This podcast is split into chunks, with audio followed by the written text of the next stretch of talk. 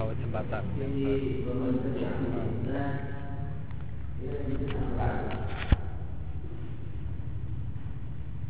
Alhamdulillah wa rahmatullahi yang dinyatakan oleh Allah Subhanahu wa Ta'ala. Telah kita bahas dalam pertemuan-pertemuan yang lewat tentang tujuh sebab terjadinya perbedaan pendapat di antara ulama. Maka poin berikutnya adalah bagaimana sikap kita menghadapi perbedaan yang terjadi di antara para ulama.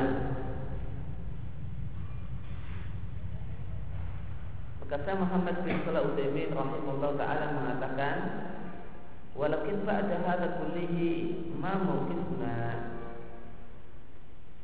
akan tapi setelah kita mengetahui sebab-sebab terjadinya perbedaan di antara para ulama, lalu apakah mawqifuna sikap kita ketika terjadi perbedaan di antara ulama?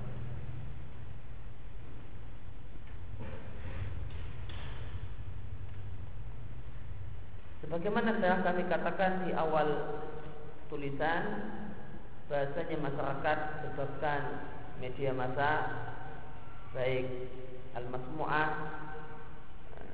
baik media massa apa?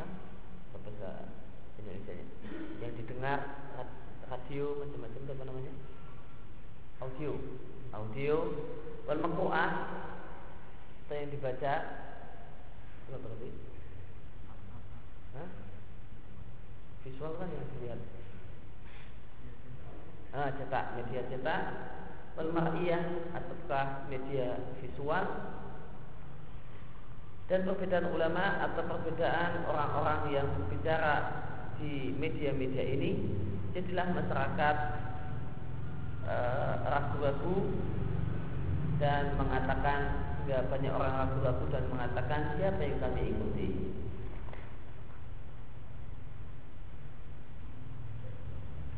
Maka mereka bingung, banyak orang bingung, sebagaimana kata syair, takasaratul ziba, kijang yang mau diburu demikian banyak, ala khuraf, di hadapan seorang pemburu, sehingga bingunglah si pemburu, kijang manakah yang mau diburu, karena demikian banyaknya binatang buruan di depan mata. Maka demikian juga orang awam, demikian banyaknya orang yang bicara dan komentar, sehingga bingung siapakah yang hendak diikuti.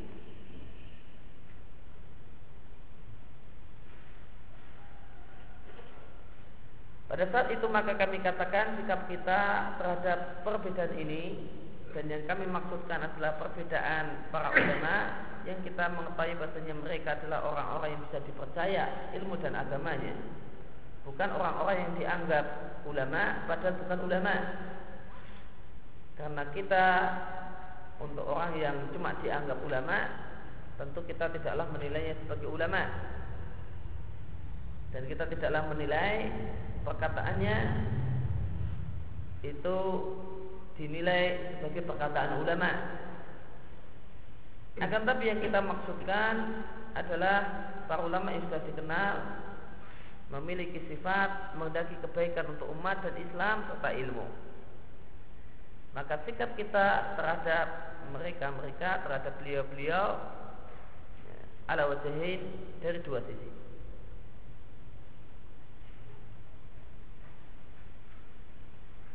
Yang pertama, bagaimanakah kok mereka-mereka para ulama besar tersebut bisa menyelisihi isi kandungan Quran dan Sunnah Rasul Sallallahu Alaihi Wasallam. Jawaban masalah ini mungkin untuk bisa kita ketahui jawabannya dengan sebab-sebab terjadinya perbedaan pendapat yang telah kita bahas, yaitu ada tujuh sebab, dan dengan sebab-sebab yang tidak kita sebutkan. Dan sebab-sebab tersebut banyak sekali yang diketahui oleh seorang penuntut ilmu, meskipun dia bukanlah seorang yang mutabahir, meskipun meskipun dia bukanlah seorang yang memiliki ilmu yang sangat luas.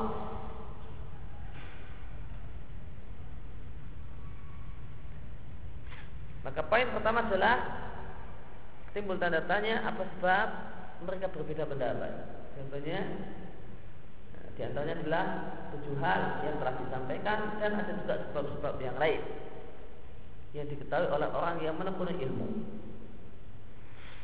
Kemudian yang kedua, apa sikap kita berkaitan dengan masalah mengikuti mereka?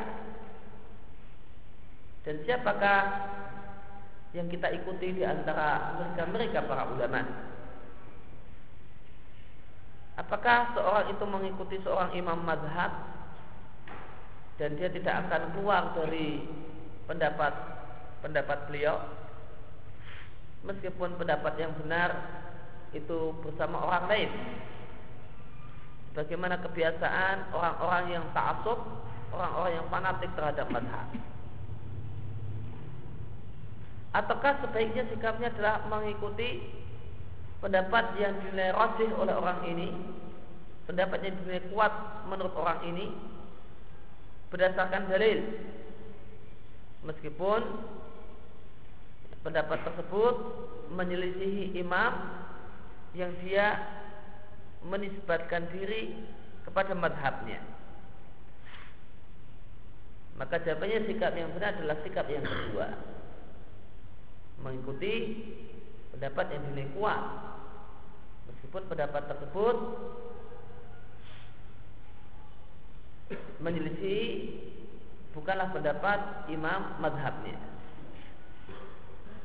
Karena kewajiban atas setiap orang yang mengetahui dalil adalah mengikuti dalil, walau khalafa man khalafa minal a'immah, meskipun terdapat imam ulama besar yang menyelisihinya, selama orang tersebut tidak menyelisih ijma'.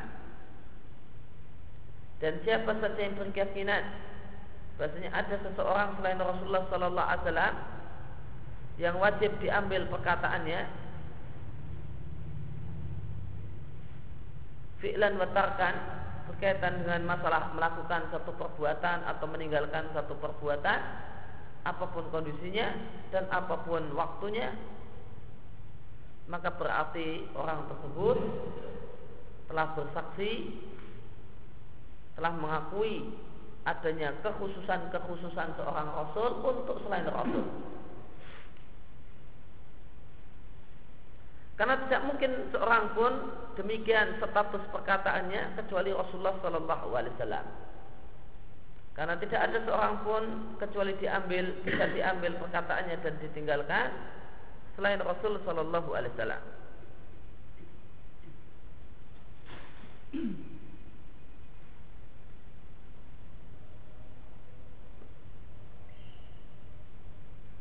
Akan tapi masih tersisa perkara fihi nadhar yang perlu direnungkan, yaitu kita tidaklah henti-henti fi dawamati, terus menerus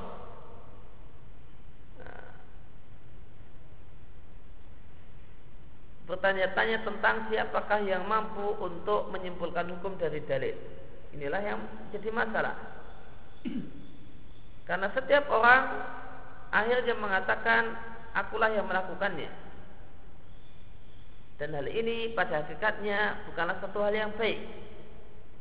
Memang dilihat dari sisi tujuan dan dari sisi asal, maka ini satu hal yang baik. Ketika pemandu seorang manusia dalam hidupnya adalah kitabullah dan sunnah rasulnya. Akan tapi jika kita buka pintu masalah ini bagi semua orang, bagi semua orang yang tahu, kita buka dan kita persilahkan supaya bicara dengan dalil, meskipun dia tidak mengetahui makna dalil dan isi dalil. Lalu kita katakan engkau seorang mujtahid, maka bicaralah apa yang kau mau. Maka ini akan menimbulkan kerusakan syariat, kerusakan makhluk, dan kerusakan masyarakat. Maka sikap yang benar adalah mengetahui bahasanya manusia terbagi dalam masalah ini, dalam masalah ilmu, menjadi tiga jenis manusia. Pertama adalah seorang ulama yang Allah berikan padanya ilmu dan pemahaman. Kemudian kedua adalah seorang penuntut ilmu yang dia memiliki sedikit ilmu, akan tapi ilmunya belum sampai derajat ulama derajat al-mutabahir, orang yang sangat luas pengetahuan ilmunya. Dan tingkatan yang ketiga adalah orang awam yang tidak paham dan tidak tahu apa-apa.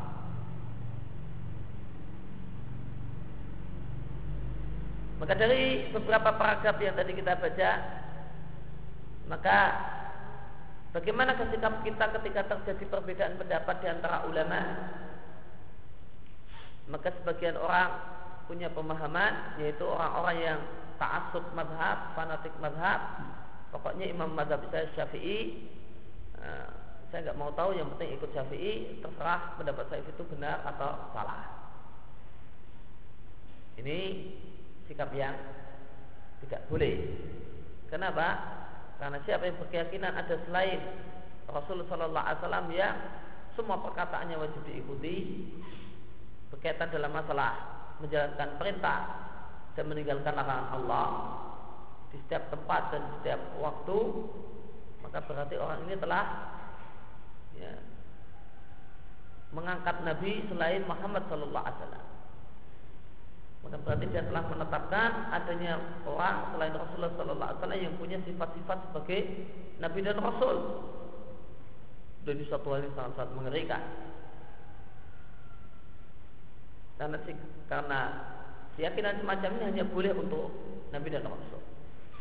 Sedangkan manusia selain Nabi dan Rasul sikapnya adalah bisa diterima perkataannya dan bisa ditolak, dilihat sesuai dengan dalil, perkataannya sesuai dengan dalil ataukah tidak. Oleh karena itu sikap yang benar adalah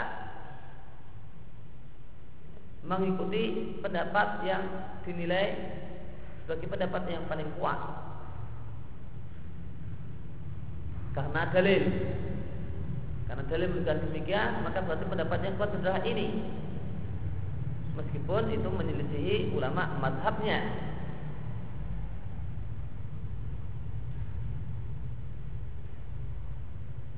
Maka sikap yang tepat adalah mengikuti pendapat yang dinilai oleh orang ini sebagai pendapat yang paling kuat.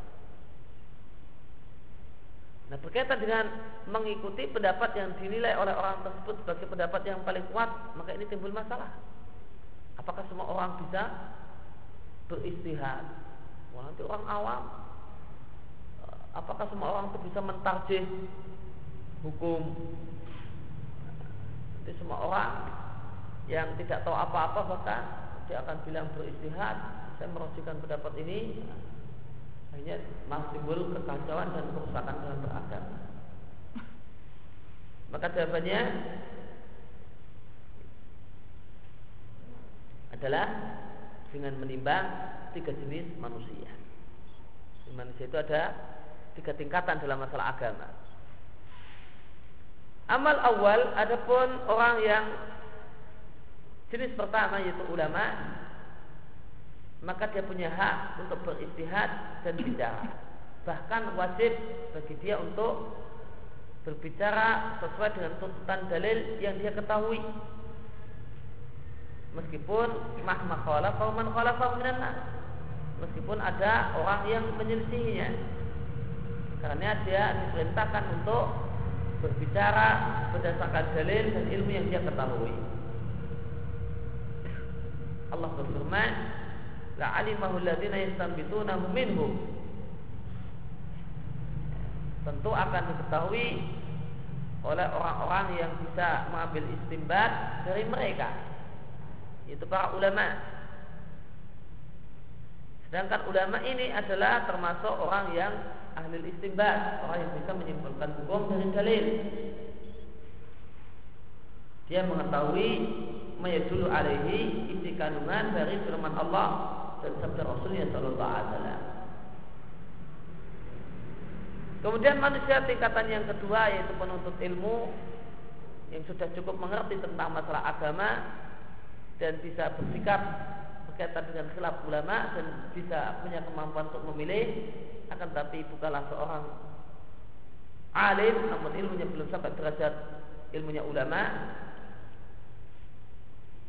Maka untuk manusia jenis kedua yaitu orang yang Allah berikan padanya ilmu, akan tapi ilmunya belum sampai derajat ilmu tingkatan pertama. maka tidaklah dosa bagi orang jenis kedua ini untuk mengambil dalil-dalil yang bersifat umum atau mutlak dan dengan dalil-dalil yang sampai pada dirinya dan dalil-dalil yang dia ketahui. Akan tapi orang jenis kedua ini punya kewajiban untuk hati-hati dalam hal tersebut. Dan hendaklah orang tersebut jangan meremehkan untuk bertanya kepada orang yang lebih tinggi daripada dia, yaitu para ulama. Karena dia boleh jadi keliru dan boleh jadi dia tidak tahu adanya dalil yang mengkhususkan dalil umum yang dia ketahui, atau ada dalil yang memberikan pahit batasan untuk dalil mutlak yang dia ketahui, atau ada dalil yang menghapus dalil yang dia ketahui yang dia ketahui sebagai dalil yang muhkam. Maka boleh jadi orang jenis kedua ini tidak mengetahui itu semua. Oleh karena itu, jika ada masalah, ada yang membingungkan, ada yang kurang meyakinkan, maka jangan bosan-bosan untuk bertanya, ketika memungkinkan untuk bertanya kepada orang yang dinilai ilmunya lebih tinggi. Kemudian orang yang jenis yang ketiga, yaitu orang yang sama sekali tidak punya ilmu, maka kewajiban orang tersebut adalah bertanya kepada ahlil ilmi. Bagaimana perintah Allah Subhanahu wa ta'ala di surat Al-Anbiya dan surat An-Nahl. Di surat Anbiya ayat yang ketujuh Allah katakan, maka bertanyalah kepada ahlu dzikri, kepada orang yang berilmu jika kalian tidak tahu. Di surat An-Nahl, maka adalah kalian bertanya pada orang yang berilmu jika kalian tidak tahu bil bainati waz zubur, dengan berbagai bukti dan tidak tahu dengan isi kitab suci.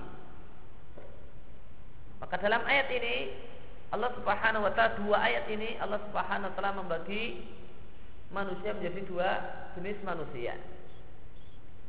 Ada manusia yang Allah perintahkan, Allah beri tugas untuk bertanya, dan yang kedua ada manusia yang Allah beri tugas untuk memberi jawaban. Maka tugas orang awam ada bertanya ketika dia tidak tahu, dan tugas ulama dan orang-orang yang berilmu adalah memberikan jawaban sebagaimana yang dia tahu kepada orang-orang yang bertanya.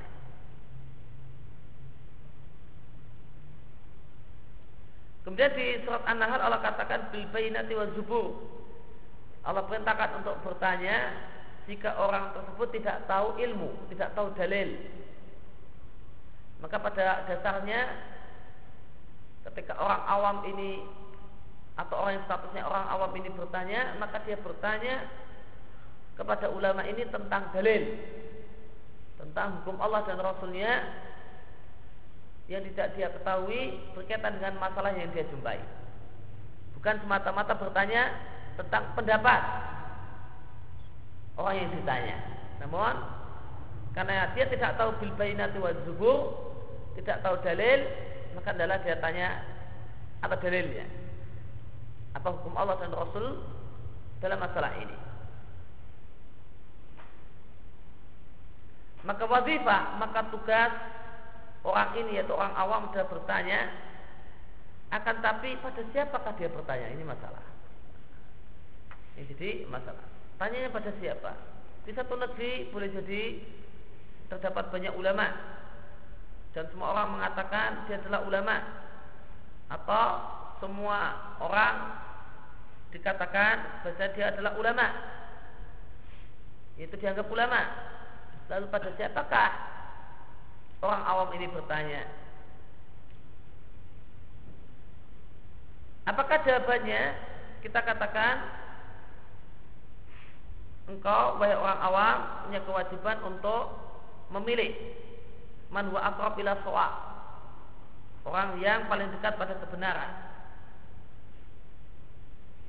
Lalu kau tanya orang tersebut, kemudian kau ambil ilmunya. Atau kita katakan bertanya, bertanyalah, terserah siapa yang kau kehendaki, asalkan itu adalah orang yang kau nilai adalah ahli ilmi.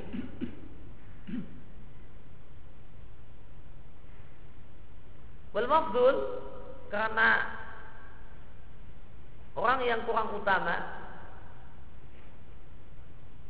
terkadang diberi taufik untuk mengetahui satu masalah tertentu, dan orang yang lebih utama daripada dia dan lebih berilmu daripada dia tidaklah diberi taufik untuk mengetahui ilmu masalah tersebut.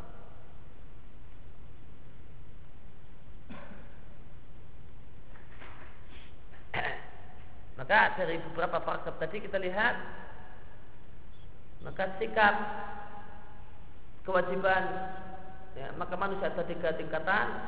Maka yang pertama adalah ulama, kewajiban dia untuk beristihad. Kemudian penuntut ilmu, yaitu orang-orang yang sudah punya ilmu yang cukup mapan, akan tapi belum sampai derajat ulama, sudah bisa membedakan dalil dan pendapat, maka kewajiban dia untuk memilih, untuk memilih pendapat yang dirasa lebih tepat berdasarkan dalil-dalil yang dia ketahui.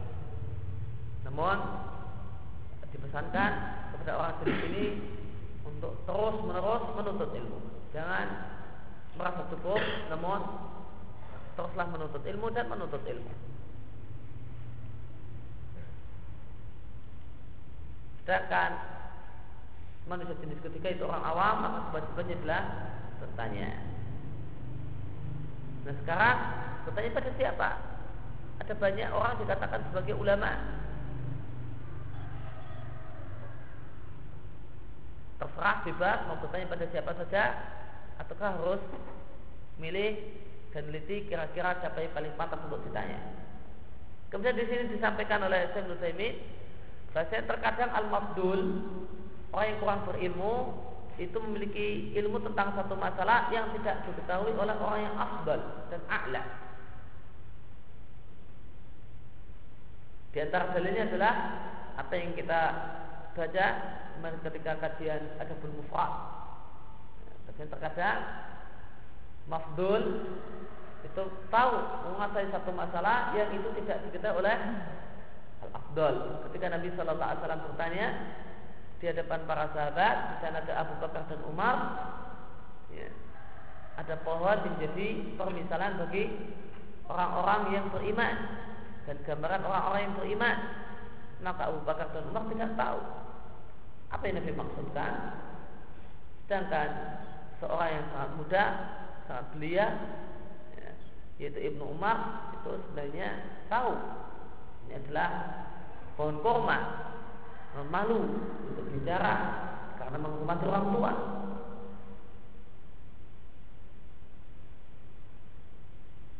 Maka hadis tersebut dalil yang di sini juga dilihatkan oleh Bukhari, di, di samping di Adabul Mufrad juga ada di Sahih Bukhari, di Kitabul Ilmi. Dalil bahasanya terkadang orang yang muda atau orang senior itu mengetahui dan menguasai satu masalah, satu hal yang tidak diketahui oleh orang yang lebih pintar dan lebih senior.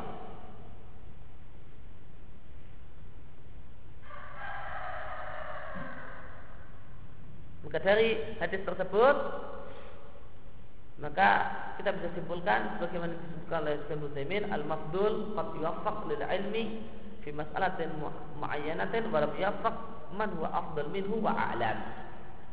Terkadang orang yang junior itu memiliki ilmu yang tidak dimiliki oleh senior. Nah, berkaitan dengan orang awam itu hendaknya bertanya pada siapa, maka para ulama berselisih pendapat dalam masalah ini, siapakah yang hendaknya ditanya. Pendapat yang pertama mengatakan, di antara ulama ada yang berpendapat wajib atas orang awam untuk bertanya kepada orang yang dia nilai sebagai orang yang paling bisa dipercaya ilmunya di antara ulama-ulama negerinya.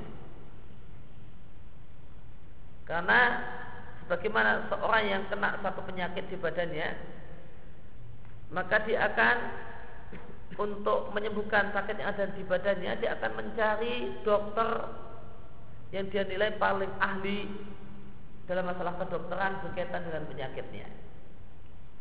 Maka seharusnya demikianlah sikap orang tersebut dalam hal ini. Karena ulama juga dokter, cuma lain masalahnya. Karena ilmu adalah obat untuk hati. Maka sebagaimana kita memilih ketika kita sakit, maka kita memilih dan mencari orang yang atau dokter yang dinilai paling mumpuni dalam penyakit yang kita alami. Maka demikian juga di sini kita punya kewajiban untuk memilih orang yang dinilai paling kuat ilmunya sebagai tempat kita bertanya. Tidak ada perbedaan antara dua penyakit ini. Ini penyakit badan, itu penyakit hati. Maka adalah cari dokter yang paling mumpuni untuk badan. Demikian juga dalam masalah nah, dokter untuk mengobati penyakit hati. Itu kebingungan.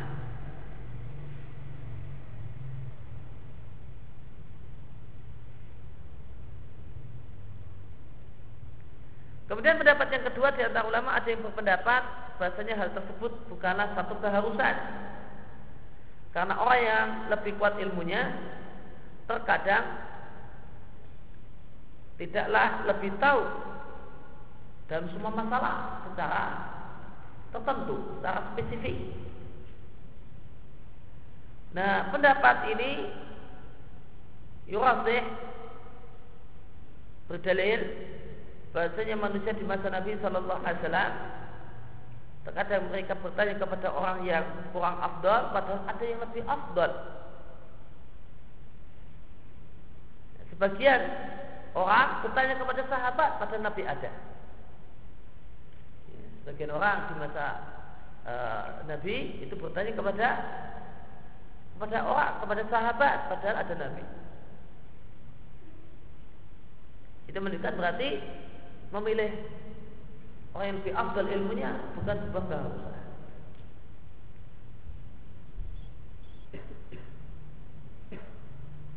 Kesimpulannya, pendapat yang dirasikan oleh Syekh Ibnu Utsaimin waladzi ara, dan pendapat yang aku pilih dalam masalah ini adalah orang awam hendaknya bertanya kepada orang yang dia nilai paling baik agamanya dan ilmunya.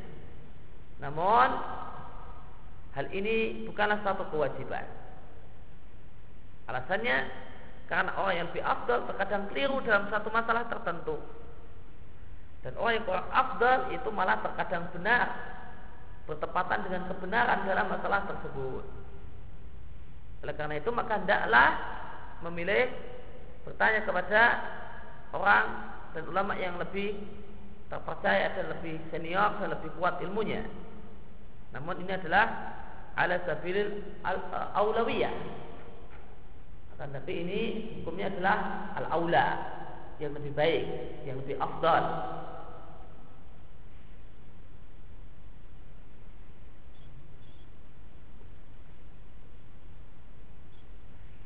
Wa arja, dan yang lebih kuat hendaklah seorang itu bertanya kepada orang yang paling dekat kepada kebenaran, karena ilmunya, kehati-hatiannya dalam praktek beragama, dan ketaatannya dalam beragama.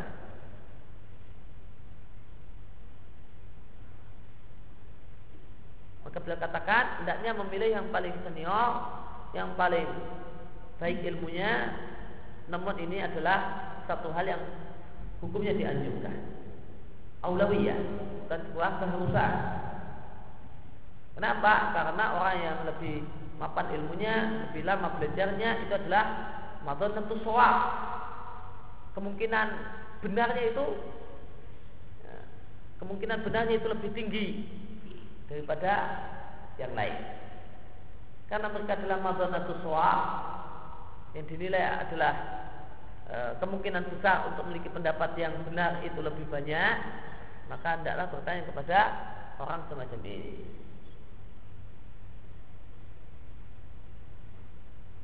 Dan pada akhirnya aku nasihatkan pada diriku pertama kali dan saudara-saudara kaum muslimin, dan terutama para penuntut ilmu, jika seorang itu menghadapi satu masalah berkaitan dengan masalah keilmuan, hendaknya jangan tergesa-gesa dan jangan tergesa-gesa sampai ya tasabbat, sampai tabayun, sampai mengadakan penelitian. dan sampai tahu betul masalahnya, baru setelah itu bicara. Kenapa harus demikian? Supaya tidak sampai terjumus dalam perbuatan berbicara tentang Allah tanpa ilmu. Karena ingat, seorang yang memberikan fatwa, jawaban hukum, jawaban pertanyaan masalah hukum agama, statusnya adalah penghubung, perantara antara manusia dan Allah. Yaitu perantara adalah masalah menyampaikan syariat dan hukum Allah. Karena orang ini statusnya sebagaimana status orang ini adalah seorang mufti, adalah menggantikan tugas Nabi. Bagaimana sabda Nabi Sallallahu Alaihi Wasallam, al ulama warasatul anbiya. Para ulama adalah ahli waris para nabi. Dan apa tugas Nabi? Penghubung antara manusia dengan Allah dalam masalah menyampaikan syariat dan hukum-hukum Allah. Maka ulama itu menjadi pengganti para nabi. Mereka punya tugas dan punya status bagaimana para nabi. Itu jadi penghubung antara manusia dengan Allah Subhanahu wa ta'ala dalam masalah, bukan dalam masalah ibadah, dalam masalah tersebarnya ilmu tentang apa saja yang Allah inginkan dan apa saja yang Allah kehendaki. Demikian juga seorang itu hendaklah hati-hati dalam menjawab sebuah pertanyaan, mengingat berita yang Nabi sampaikan. Bahasanya qudhat, hakim itu ada tiga macam. Yang satu masuk surga, yaitu orang yang mengetahui kebenaran dan memutuskan berdasarkan kebenaran yang diketahui, sedangkan yang kedua masuk neraka. Bagaimana dijelaskan oleh Abu Daud di bab bahasanya uh, di catatan kaki ini ada tempat saya. Bahasanya seorang qadhi itu terkadang salah. Di sana Nabi mengatakan, ya, hakim itu ada tiga macam. Satu di surga dan dua di neraka. Hakim yang di surga adalah orang yang mengetahui kebenaran lalu dia memutuskan berdasarkan kebenaran. Makanya di surga. Yang kedua ada orang yang mengetahui kebenaran, akan tapi dia memutuskan tidak sesuai dengan kebenaran yang dia ketahui. Maka ini di neraka. Sudah tahu yang benar A, namun yang difatwakan B. Maka orang ini tempatnya neraka. Yang di surga adalah orang yang mengetahui ini adalah A, masalahnya semacam ini, maka dalam hukum Allah ini hukumnya adalah A, maka dia katakan hukumnya A. Ini di surga. Dan orang yang mengetahui masalah ini setelah tahu masalah dengan baik, kemudian dia tahu hukum Allah dalam masalahnya adalah A, kemudian dia katakan hukumnya B, maka dia kata Nabi di neraka. Artinya apa yang dilakukan dosa besar, diancam dengan neraka. Kemudian yang ketiga adalah orang yang berani bicara, memutuskan perkara ala jahilin padahal tidak tahu. Bahwa final, maka jenis ketiga ini juga di neraka. Dan tidak tahu di sini mencakup tidak tahu masalah dan tidak tahu hukum. Dia belum pelajari masalahnya dengan baik, sudah komentar. Atau sudah tahu masalah, belum tahu apa hukum Allah dan Rasulnya dalam masalah ini, kemudian dia bicara. Maka ini mengerikan. Diancam oleh Nabi Sallallahu Alaihi Wasallam dalam perang. Maka Nabi Sallallahu Alaihi Wasallam mengancam mufti yang bicara dengan kebodohan. Nabi ancam tempatnya di neraka. Orang yang berani bicara, menjawab satu pertanyaan, satu permasalahan, masa dia tidak tahu dulu permasalahan secara utuh, apa tidak tahu hukum, lalu berani bicara, tapi katakan gua benar. Orang ini terakalah tempatnya.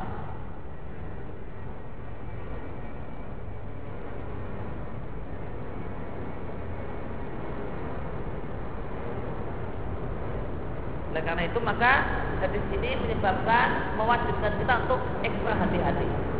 Jangan berkesah-kesah untuk komentar dan bicara sampai kita tahu duduk masalah sebenarnya dan tahu hukum sebenarnya.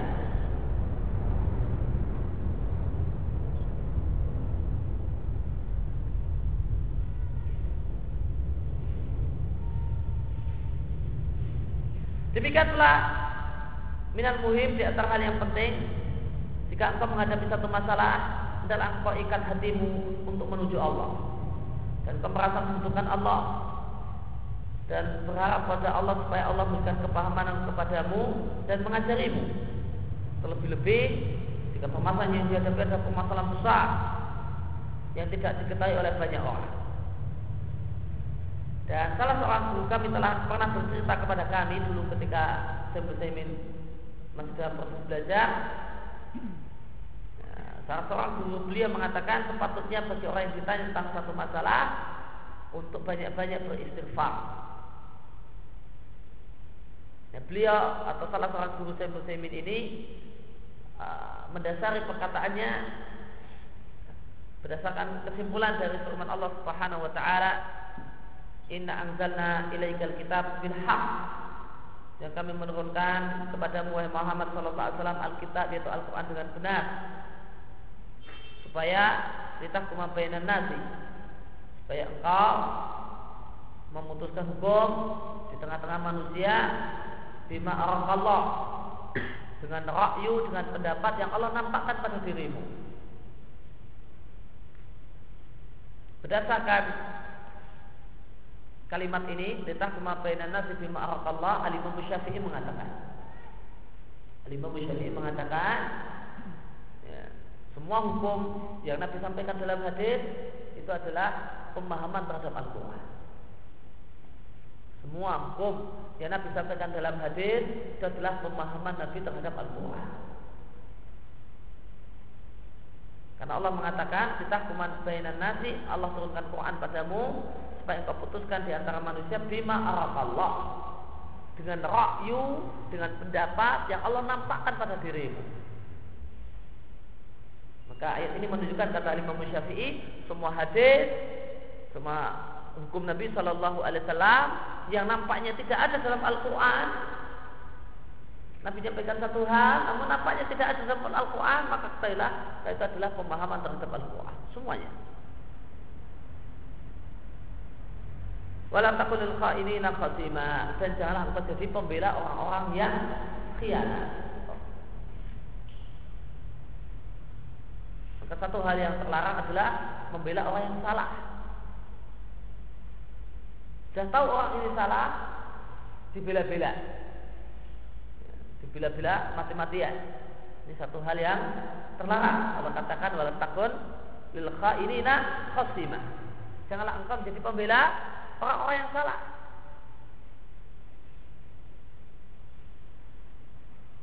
Maka di antara satu perbuatan yang terlarang adalah membela orang yang salah, siapapun dia, gurunya, temannya, keluarganya. Kalau memang salah, katakanlah salah, jangan dibela-bela.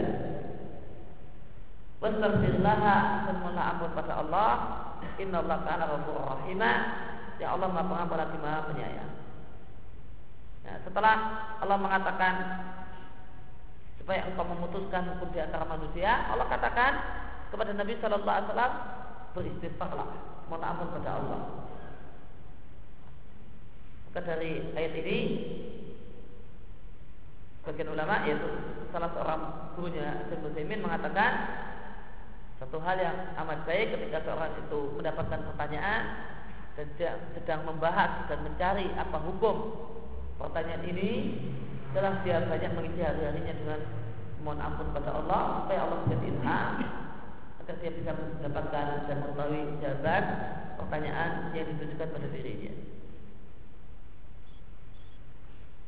Alasan yang lain karena berbanyak istighfar, karena banyak-banyak beristighfar menyebabkan hilangnya pengaruh dosa.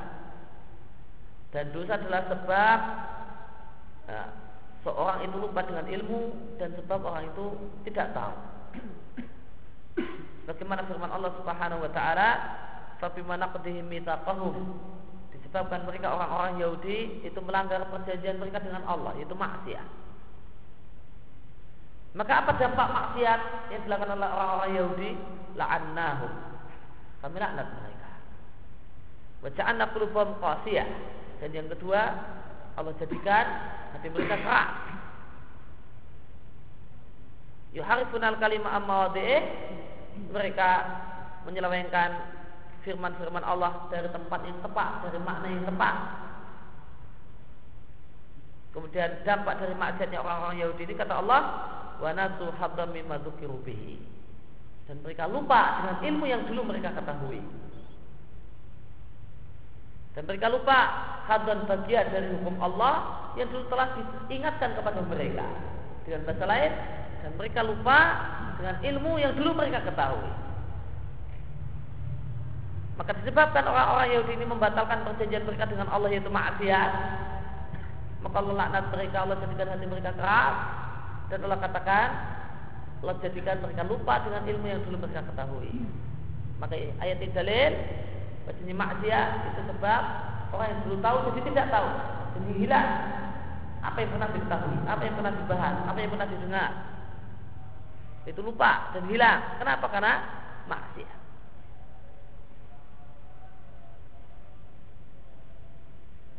Dan Al-Imam Syafi'i juga mengatakan, syakautu ila waqi' su'ahibbi fa arsyadani ila tarkil ma'asi. Wa qala i'lam bi anna al-'ilma nurun wa nurullahi la yu'taha 'asi. Aku adukan pada guruku yang bernama Waqi' betapa jelek hafalanku.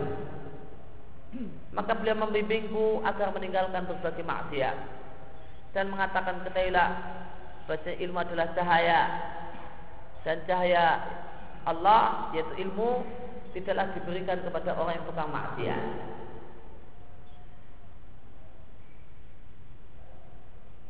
Fala jarama, maka tidaklah aneh hinaidan pada saat itu jika istighfar menjadi sebab lifat hilai alal mar'i, Allah berikan ilham kepada seseorang. Fatah di sini maknanya ilham.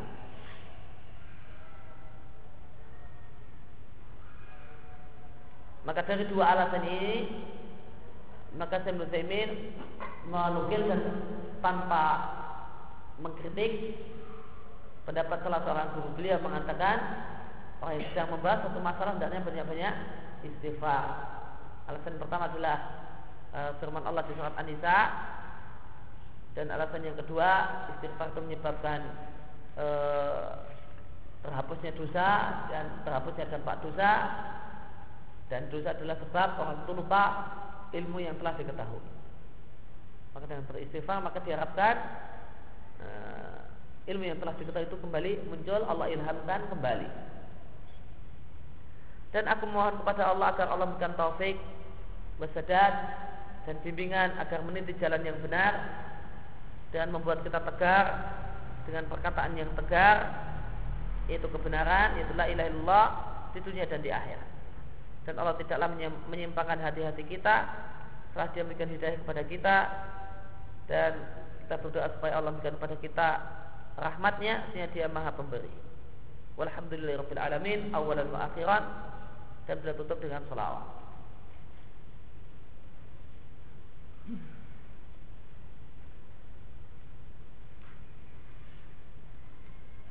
Kemudian risalah berikutnya yang ketiga adalah hasbu talabatil ilmi,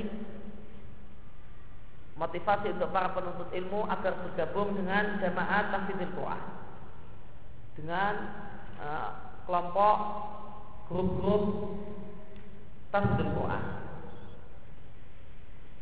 Setelah dia buka risalahnya dengan khutbatul hajat, alhamdulillah nahmadu dan seterusnya, beliau katakan, amma ba'du fa inna khairal hadits kitabullah wa khairal hadits hadits Muhammadin sallallahu alaihi wasallam wa syarrul umuri muhdatsatuha uh, wa kullu bid'atin dhalalah. Atau wakula bid'ah, wakula muhdatsatin bid'ah, wakula bid'atin dhalalah. Baik-baik perkataan adalah firman Allah, dan sebaik-baik petunjuk dalam agama adalah petunjuk Muhammad sallallahu alaihi wasallam. Dan perkara yang paling jelek dalam agama adalah perkara baru dalam agama, karena perkara semua perkara baru dalam agama itulah bid'ah, dan semua bid'ah adalah kesesatan. Beliau katakan, na'am memang sebaik-baik perkataan tentu adalah Al-Quran, karena Al-Quran isinya adalah firman Allah, karena Al-Quran turun dari Rabb semesta alam, turun dibawa oleh Ruhul Amin, oleh yaitu Jibril, turun pada hati Nabi kita Muhammad sallallahu alaihi wasallam, supaya nanti kita menjadi minal mungdirin, salah satu pemberi peringatan, yaitu salah satu rasul. Dan Al-Quran itu menggunakan bahasa Arab yang nyata. Dan telah kita sampaikan berulang-ulang, kenapa Jibril disebut Ar-Ruh? Ya, jawabannya karena Jibril ini membawa wahyu, dan wahyu adalah sebab hidupnya hati. Bagaimana nyawa adalah sebab hidupnya badan. Inilah pentingnya wahyu, inilah pentingnya ilmu tentang Al-Quran dan Al-Sunnah. Dan karena Jibril bawa wahyu, dan wahyu adalah sebab seorang itu hidup abadi, penuh dengan kenikmatan, yaitu hidup di akhirat. Maka dia adalah roh untuk terwujudnya kehidupan hati, dan agar seorang itu mendapatkan kehidupan yang hakiki.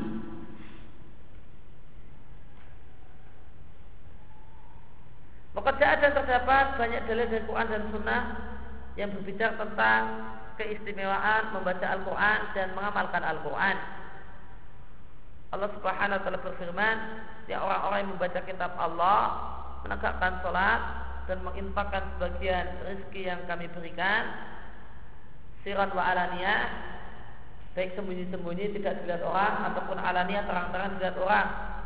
Mereka berharap satu perdagangan yang tidak pernah merugi, supaya Allah akan memberikan balasan utuh untuk pahala-pahala mereka, dan Allah tambahkan karunia-Nya, Dia Maha Pengampun lagi Maha Membalas. Maka ini menunjukkan bahasanya infak dan sedekah itu boleh sembunyi-sembunyi dan sedang lebih afdal, tidak dilihat orang, dan boleh sedekah terang-terangan dilihat oleh banyak orang. Dua-duanya boleh, meskipun sedekah dengan sembunyi-sembunyi itulah yang dinilai lebih afdal.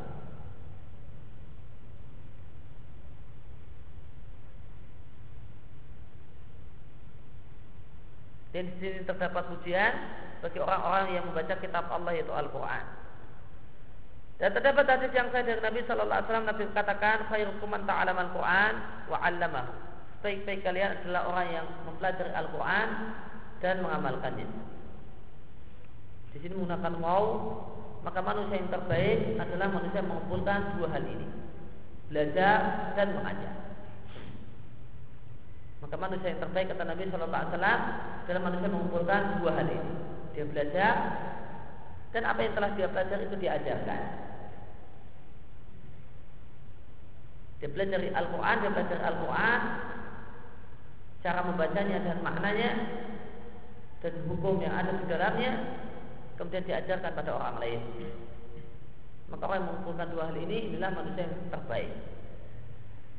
Kemudian dari Aisyah radhiallahu anha, Nabi Sallallahu Alaihi Wasallam mengatakan, orang yang al-mahir fil Quran, orang yang mahir membaca Al-Quran, yang lancar membaca Al-Quran, ma'as safaratil kiramil barara, maka mereka bersama safarah, ya, itu malaikat.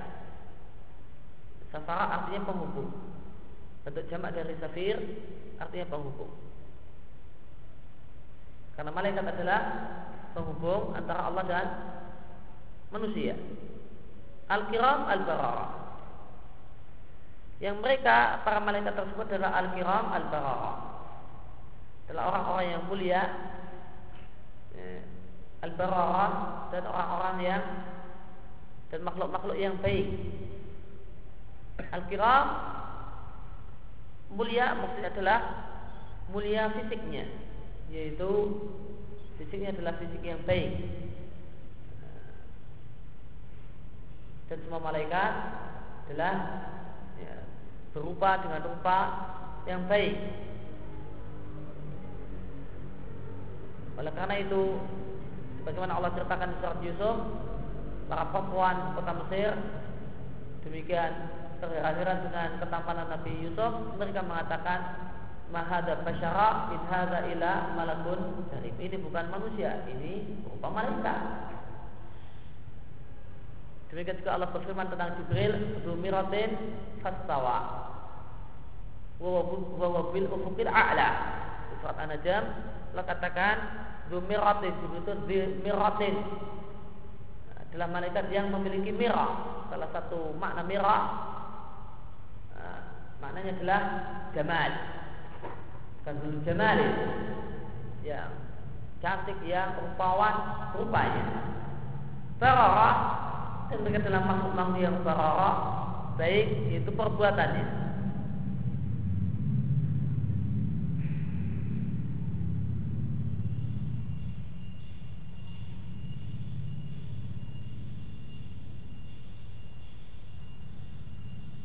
Sedangkan orang yang baca Al-Quran waitata, dan dia terbata-bata ketika membaca Al-Quran, wawa alaihi syah, dan dia kesulitan untuk membaca Al-Quran, lahu ajrani, untuknya dua pahala.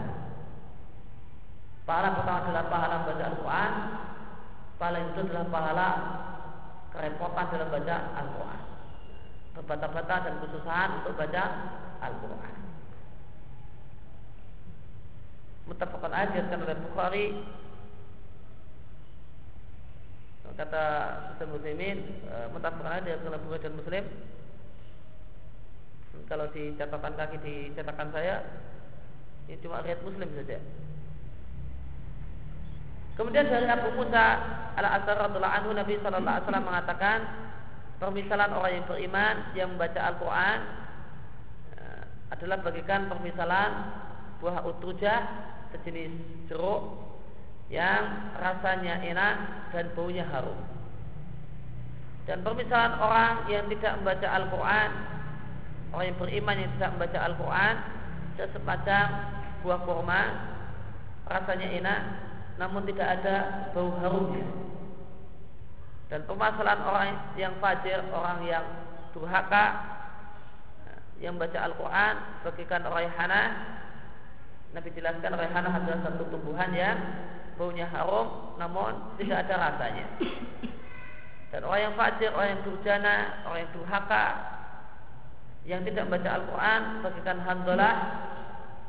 Nabi jelaskan bagaimana handalah itu rasanya pahit dan tidak ada bau harumnya. Hadis ini diriwayatkan oleh Bukhari, demikian juga diriwayatkan oleh Muslim. Dan dalam uh, dan diberi judul bab oleh An-Nawawi dalam Muslim, Sahih Muslim, dengan judul bab Fadilatul Hafidhil Quran, keutamaan penghafal Al-Quran. Maka berdasarkan uh, pendapat An-Nawawi, maka yang dimaksud yaqra'ul Quran itu adalah hafidhul Quran.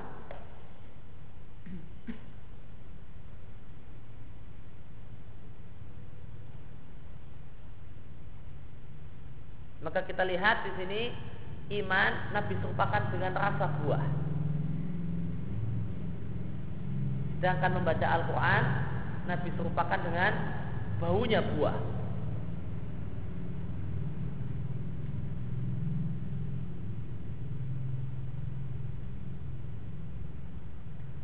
Maka orang yang beriman namun tidak membaca Al-Quran, Nabi katakan rasanya tetap enak, buahnya tidak ada.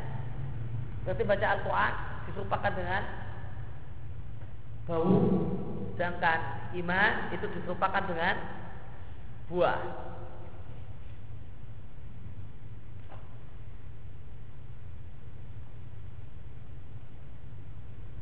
Karena syarat untuk buah yang enak itu adalah rasanya, syarat syarat pokok adalah rasa, dan bau itu penyempurna. Ya, bau itu adalah penyempurna. Syarat pokok ini buah yang enak, apa? Rasanya enak.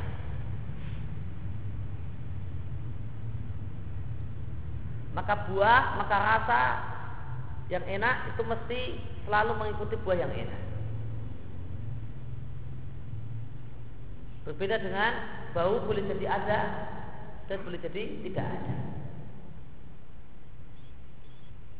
Maka iman itu adalah satu hal yang pasti dimiliki oleh orang yang beriman, dan boleh jadi orang itu beriman sedangkan dia tidak bisa membaca Al-Quran.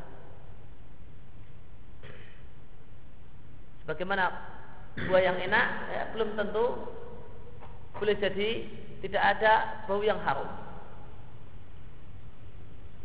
Kemudian dari sahabat Abu Umamah, beliau mengatakan, aku mendengar Nabi Sallallahu Alaihi Wasallam mengatakan, bacalah Al-Quran, karena Al-Quran akan datang sebagai pemberi syafaat bagi ashabul Quran. Siapa itu ashabul Quran? Orang yang baca Al-Quran dan mengamalkan isi kandungannya. Dan yang dimaksud Al-Quran bisa datang berikan syafaat adalah amal membaca Al-Quran. Bukannya Al-Quran itu makhluk dan bisa datang memberikan pembelaan terhadap ashabul Quran. Akan tapi Al-Quran adalah uh, sifat Allah dan bukan makhluk. Maka yang dimaksud Al-Quran datang bukan sifat adalah amal membaca Al-Quran. Iqra'u Zahrawain, bacalah dua surat yang bersinar, yaitu Al-Baqarah dan Ali Imran. Maka Nabi menyebut surat Al-Baqarah dan Ali Imran adalah dua surat yang bercahaya. Nah, di sini menunjukkan bahasanya penamaan surat itu berasal dari Nabi. Nabilah yang Nabilah yang menamakan surat dengan surat Al-Baqarah dan Ali Imran.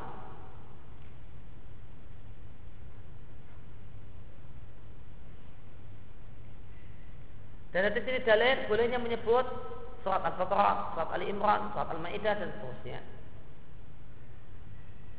Tidak harus mengatakan menambahi kata-kata, ditambah dengan kata-kata tentang.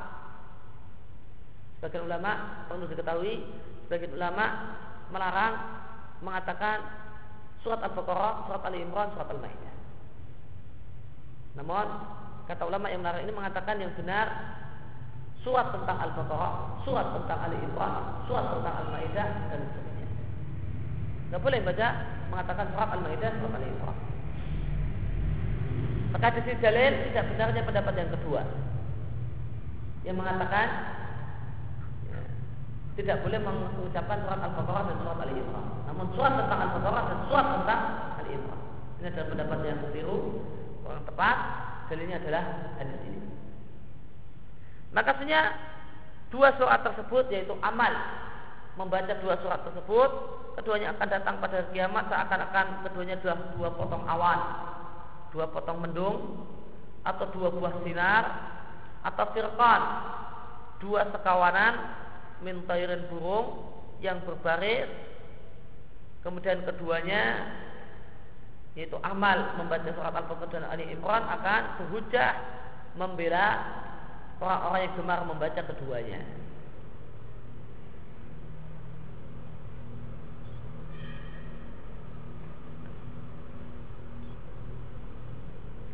Walimakanat, dan dikarenakan baca Al-Quran, mempelajarinya dan mengajarkannya, bihadil masabah, memiliki kedudukan semacam ini.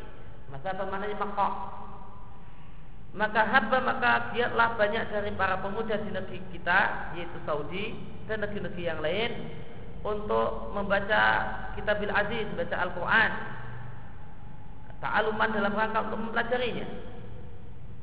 Maka dibangunlah di negeri kita jamaah tahfidul Quran, kelompok-kelompok, grup-grup penghafal Quran di berbagai kota dan kampung yang banyak, di bawah pengawasan dan bimbingan Wizaratu Syu'un Islamiyah wal Awqaf wa Da'wah wal Irsyad. Bahasa kita Depak. Depak Saudi itu e, namanya Wizaratu Syu'un Islamiyah wal Awqaf wa Da'wah wal Irsyad. Kementerian urusan masalah-masalah keislaman, masalah wakaf, dakwah dan masalah bimbingan. Dan bergabunglah dengan kelompok-kelompok ini jamun ghafir, manusia yang banyak, yaitu para pemuda. Walam yaktasir, bahkan tidaklah terbatas kegiatannya pada kaum laki-laki saja, bahkan mencakup juga para wanita. Dan terwujudlah dengan hal tersebut kebaikan yang banyak, sehingga Al-Quran dihafal an-dhahri qalbin, di luar kepala. Kalau kalau kita hafalan bagus itu namanya hafalan di luar kepala. Kalau orang Arab zahri qalbin, di atasnya jantung, di luar jantung. Kita di luar kepala, kalau orang Arab di luar jantung. Zahri qalbin, di luar kepala. Katsir min haula'i sabab, banyak para pemuda dan ada satu nikmat, maka alhamdulillahirabbil alamin. Oleh karena itu maka aku dorong saudara-saudaraku yang Allah beri nikmat kepada mereka dengan diberi anak, hendaklah mereka memotivasi anak-anak mereka untuk bergabung dengan kelompok-kelompok ini, dan dalam memperhatikan mereka pada saat bergabungnya, berangkat ke masjid betul-betul sampai masjid atau tidak. Dan dalam dia yasta'inun memanfaatkan untuk hal tersebut, yaitu memberikan perhatian tadi dengan intisal berhubungan dengan para pengurus yang bertanggung jawab di uh, jamaah tahfidzul Quran ini, kelompok-kelompok penghafal Quran ini, lil mutaba'ah untuk mengawasi anak-anaknya. Anaknya berangkat, maka kemudian gurunya ditelepon, apa sudah sampai ke masjid, benar-benar sampai masjid atau tak nyasar ke tempat yang lain. Karena dia membaca Al-Quran adalah di antara sebab kesalehan. Dan jika terwujud anak yang soleh, maka ini ada satu hal yang lebih baik bagi orang tua di dunia dan setelah matinya. Bagaimana sabda Nabi Sallallahu Alaihi Wasallam, jika seorang itu meninggal dunia maka putus amalnya, yaitu buku catatan amalnya ditutup, tidak ada lagi tambahan pahala, kecuali jika dia memiliki tiga jenis amal. Pertama, sedekah yang mengalir. Sedekah yang mengalir itu maknanya yang pertama adalah wakaf, dan yang kedua ada orang yang hidup bersedekah atas nama dan untuk orang yang sudah meninggal dunia. Yang ini adalah sampai dengan ijma ulama sebagaimana kata An-Nawawi. Itulah sedekah yang mengalir pahalanya kepada orang yang sudah meninggal. Kemudian yang kedua, ilmu yang dimanfaatkan. Kemudian anak soleh yang mendoakan. Maka jika punya tiga amal ini, seorang yang meninggal dunia itu buku catatan amalnya belum ditutup, masih tetap dibuka, malaikat tetap menambahi pahala dan kebaikan untuk orang yang sudah meninggal dunia. Maka dia tidak sudah meninggal, namun buku catatannya tetap terbuka dan tetap bertambah kebaikan dan kebaikan jika punya tiga amal ini. Salah satunya adalah punya anak yang saleh. Dan tidaklah dilakukan banyak bergabung dengan jamaah, hadir jamaah, kelompok-kelompok penghafal Quran ini akan terwujud dengannya berbagai maslahat dan tercegah darinya berbagai keburukan. Apa maslahatnya? Terwujud dengannya hafal Al-Quran. Hafal Al-Quran adalah sebuah kebaikan, terdapat banyak fadilah. Maka di antara bagian dari memuliakan Allah adalah memuliakan hafizul Quran. Di antara di antara memuliakan Allah, mengagungkan Allah adalah memuliakan dan menghormati hafizul Quran.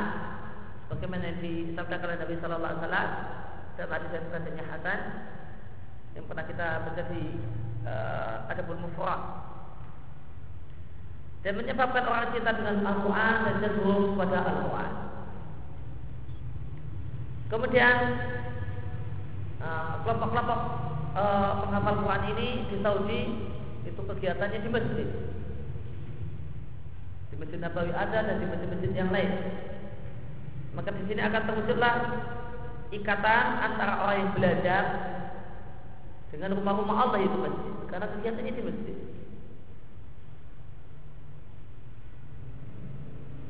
Dan akan terwujud dengannya pemanfaatan waktu. Maka waktu bisa dimanfaatkan untuk menghafal Al-Quran. Ini adalah satu tujuan, hadaf, tujuan yang mulia. Dan akan terwujud dengannya perhatian yang baik untuk murid, yang menjadi sebab orang tuanya dan para walinya akan mendapatkan pahala. Ulatul amri di sini maknanya wali, wali murid, bukan penguasa. Waliul amri itu dalam bahasa keseharian, dalam bahasa Arab yang dipakai sekarang itu bisa maknanya penguasa dan bisa maknanya wali murid. Ulatul ulatul amri di sini maknanya adalah wali murid. Maka menjadi sebab orang tua dan wali murid dapat pahala ketika dia membimbing anaknya dan menyemangati anaknya untuk menghafal Quran. Dan juga akan terwujud pahala orang-orang yang berkumpul untuk baca Al-Quran di salah satu rumah Allah. Maka tidaklah berkumpul sekelompok orang di salah satu rumah Allah lalu baca Al-Quran dan mempelajarinya, kecuali turun pada mereka ketenangan dan rahmat Allah menutupi mereka dan para malaikat mengelilingi mereka, dan Allah akan sebutkan mereka, nama mereka, nama-nama mereka. Allah akan absen di hadapan para malaikat. Maksudnya di sana bulan-bulan bulan-bulan dan beramal saleh di masjid mempelajari Al-Quran. Maka sebagaimana kegiatan ini terwujud dengannya banyak manfaat, maka tercegah darinya berbagai keburukan. Maka tercegah dengan kegiatan ini terbuang-buangnya waktu, yang ini lebih berbahaya daripada terbuangnya harta. Karena harta yang hilang bisa diganti, bisa dicarikan penggantinya. Akan tetapi waktu yang hilang tidak bisa diganti. Maka sebenarnya semua waktu yang telah berlalu tidak akan bisa kembali. Sebagaimana dikatakan oleh orang Arab, amsi adabiru laya'ud. Kemarin telah berlalu dan tidak akan pernah kembali. Demikian juga tercegah bahaya, yaitu al-farah, waktu kosong. Karena waktu kosong itu satu hal yang sangat berbahaya. Bukan hanya mengandung satu bahaya, bahkan mafasid banyak bahaya. Kalau katakan waktu kosong itu bukan mafsadah, namun mafasid. Bukan hanya satu bahaya, namun banyak bahaya. Sebagaimana dikatakan, inna syabab, sesungguhnya masa muda, wal farah, waktu kosong, waktu senggang, wal jidah, atau wal jadah, wal jadah, dan kekayaan adalah mafsadatun lil mar'i. Itu merusak seseorang, ayat mafsadatun benar-benar merusak. Untuk orang-orang yang tidak bisa memanfaatkan dengan baik masa muda, bagi orang yang tidak bisa memanfaatkannya dengan baik, maka ini isinya kerusakan. Waktu longgar, waktu kosong, untuk orang yang tidak bisa memanfaatkannya dengan baik, maka ini sangat bahaya. Bukan punya punya banyak duit, nah ini bahaya jika dipegang oleh orang yang tidak atau belum bisa memanfaatkan uang dengan baik. Dan di antara bahaya waktu kosong adalah anak-anak muda itu akan tumbuh ala hayatin dia, dalam kehidupan yang main-main. Tidak ada keseriusan di dalamnya, isinya cuma main-main semua. Di antara bahaya waktu kosong adalah menjadi sebab tahrib, sebab orang itu berbuat usil dan berbuat usaha. Bagian orang, wah kok kosong, nganggur, maka usil bikin kegiatan apa yang kira-kira ganggu orang lain. Itu sebabnya, nah, sebab usil itu biasanya adalah nganggur. Ini bahaya usil, bahaya nganggur. Orang jadi usil dan ganggu orang. Apa ya, corak-corak tembok lah. Kenapa? Enggak ada kegiatan.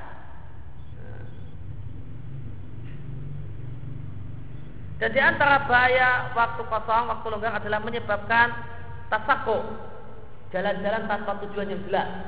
Kemana? Bil aswaq, di pasar, ya, kalau ya, pusat tempat-tempat pusat-pusat perbelanjaan, kota jauh dan keliling-keliling kota, muter-muter, apa ah nganggur. Yang boleh jadi ini menyebabkan rusaknya akhlak. Karena ketemulah dia dengan orang-orang jalanan, dia sudah terkenal, hanya dan teman itu sangat berbahaya. Dan di antara bahaya waktu kosong, badan yang kosong tidak ada kegiatan, adalah menyebabkan kosongnya pikiran. Nah kalau orang itu kosong pikiran, nggak ada yang dipikir, kosong, yang dimaksud kosong pikiran apa? Nggak ada yang dipikir. Karena dia waktunya kosong, akhirnya kosong pikiran, yaitu nggak ada yang dipikir. Akhirnya apa? Faya tabalat azhihan. Maka pikirannya jadi beku lama-lama. jadi bodoh. Kenapa orang itu bodoh? Karena nganggur, nganggur, nganggur, nganggur, akhirnya tiba-tiba jadi orang bodoh. Maka jadilah anak muda tersebut satahiyah. Pikirannya adalah jangkar, cetek dalam berpikir. Laisa indah tafsir amir, tidak memiliki pemikiran yang mendalam, tidak pula memiliki pikiran yang tajam. Ini nasihat beliau untuk pada para orang tua agar bersemangat memasukkan anaknya ke kelompok-kelompok penghafal Quran. Dan aku motivasi saudara-saudaraku yang Allah berikan nikmat padanya dengan harta yang berlimpah adalah mereka dermawan dengan memberikan sebagian nikmat yang Allah berikan pada mereka. Karena memberikan harta untuk kegiatan kelompok-kelompok e, tahfidzul Quran semacam ini adalah termasuk min afdhalil a'mal, amal yang paling utama. Karena berarti orang yang memberikan harta ini telah berserikat, bergabung, bekerja sama dengan orang yang bekerja di dalam kegiatan ini, maka telah berserikat bil ajr dalam pahala. Bagaimana terdapat dalil yang berbicara tentang semacam itu, semacam. Artinya dalilnya qiyam untuk orang yang menyiapkan perbekalan orang yang mau berangkat jihad. Nabi sallallahu alaihi wasallam mengatakan, "Man jahaza ghaziyan fi sabilillah faqad ghaza."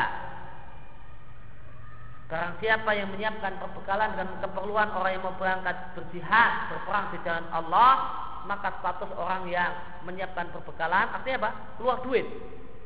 Keluarkan duit untuk menyiapkan perbekalan dan persenjataan orang yang mau dibawa oleh orang yang berangkat jihad dan perang. Maka kata Nabi, orang yang cuma urun duit ini, cuma ya, bantu uang ini, kata Nabi faqad ghaza. Statusnya dia telah berjihad. Statusnya dia adalah ikut mendapatkan pahala jihad. Maka beliau katakan, maka orang yang bantu dengan uangnya untuk kegiatan tahfidzul Quran ini, maka sama dengan dialah orang yang mengurusi langsung kegiatan tahfidzul Quran. Dapatkan pahala orang-orang yang mengurusi langsung pelaksanaan dan lancarnya kegiatan tahfidzul Quran. Sebagaimana aku dorong semua saudara-saudara kaum muslimin untuk memotivasi kelompok-kelompok ini, kelompok-kelompok tahfidzul Quran ini dengan ber, semua bentuk motivasi maknawi wal maddi, baik motivasi ya, spiritual ataupun maddi, motivasi material, dalam rangka mengamalkan firman Allah Subhanahu wa taala, wa ta'awanu 'alal birri wat taqwa. Adalah kalian tolong menolong dalam melaksanakan perintah dan menjauhi larangan Allah. Dan aku mohon kepada Allah agar menjadikan kita semua di antara orang-orang yang mewujudkan hal tersebut dengan kata-katanya dan dengan perbuatannya. Dan Allah anugerahkan kepada kita rahmatnya, dia dia maha pemberi, dan segala puji milik Allah, zat yang dengan nikmatnya lah maka sempurnalah segala kebaikan.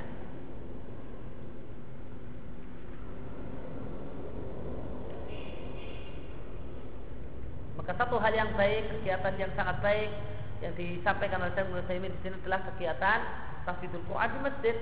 Masjid mengadakan, kalau di Saudi ada yayasan yang mengadakan kegiatan tahfidzul Quran di masjid. Maka kalau di tempat kita, ya sebenarnya masjid bisa bikin kegiatan tahfidzul Quran, ada mendatangkan guru yang bisa mengajarkan tahfidzul Quran dalam artian bimbing bacaannya, kemudian terima setorannya. Uang infak masjid itu banyak, dan banyak takmir bingung untuk apa uang infak masjid. Bingung, ini infaknya banyak, mau diapakan?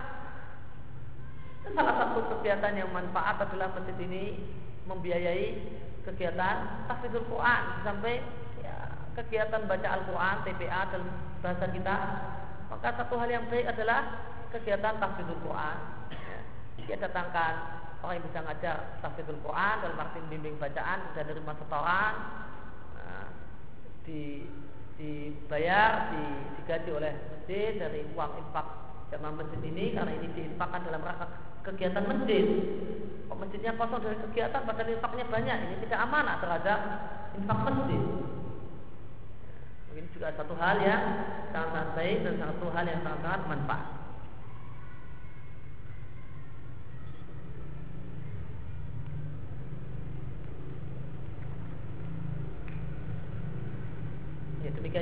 kita baca kesempatan pagi hari ini. Wassallallahu ala nabiyina Muhammadin wa ala alihi washabbihi wasallam. Alhamdulillahirabbil alamin. Dan insyaallah kita usahakan uh, insyaallah besok sudah selesai. Insyaallah.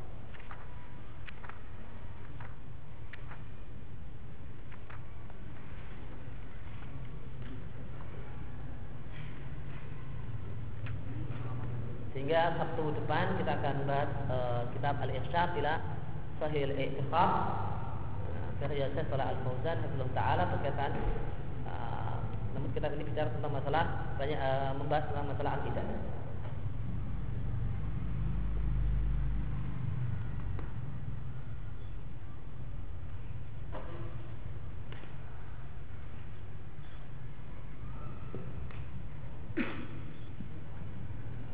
Mohon dijelaskan tentang larangan memberikan hormat pada bendera seperti yang dilakukan saat upacara bendera.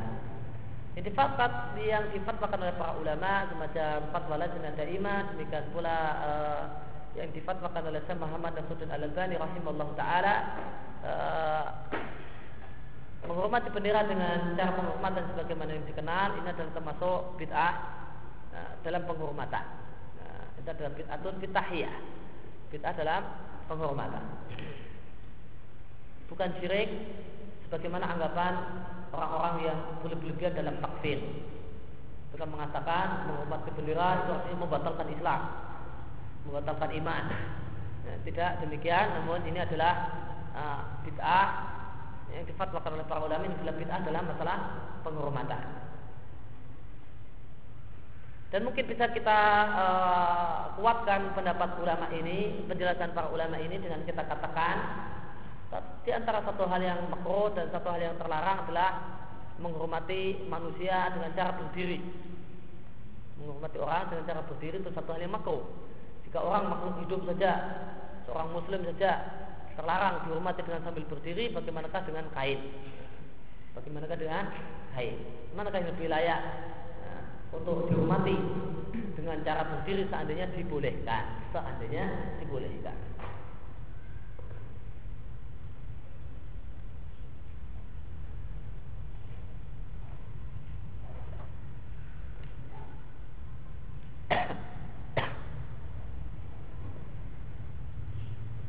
Ada seorang yang bersumpah atas nama selain Allah.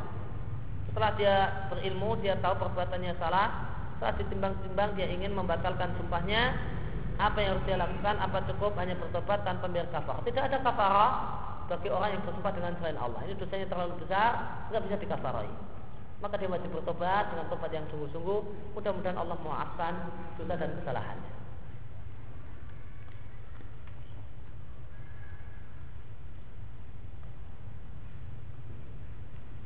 Kalau orang yang sudah meninggal, maka catatan amalnya ada yang catatan amalnya tidak ditutup karena isinya terus bertambah. Apakah ini juga berlaku bagi orang yang mengajarkan kejelekan? Iya.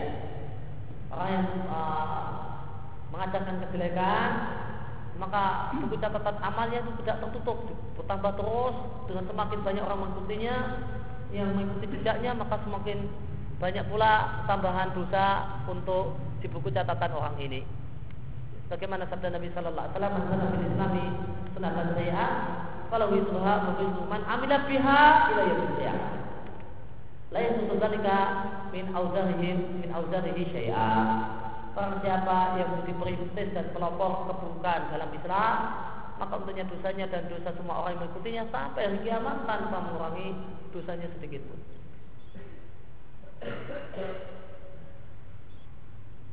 Apakah obat untuk kerasnya hati? Tadi telah kita sampaikan bahasanya wahyu adalah ruh, hidupnya hati. Maka obat pokok untuk menghidupkan hati dan menghilangkan kerasnya hati adalah menyimak Al-Quran, merenungi Al-Quran, baca hadis Nabi Sallallahu Alaihi Wasallam dan merenungkannya dan pelajari bagaimana keadaan salaf ya, dan kehidupan salaf dalam kisah mereka dalam hidup mereka banyak pelajaran dan dengan juga berdoa kepada Allah Subhanahu Wa Taala.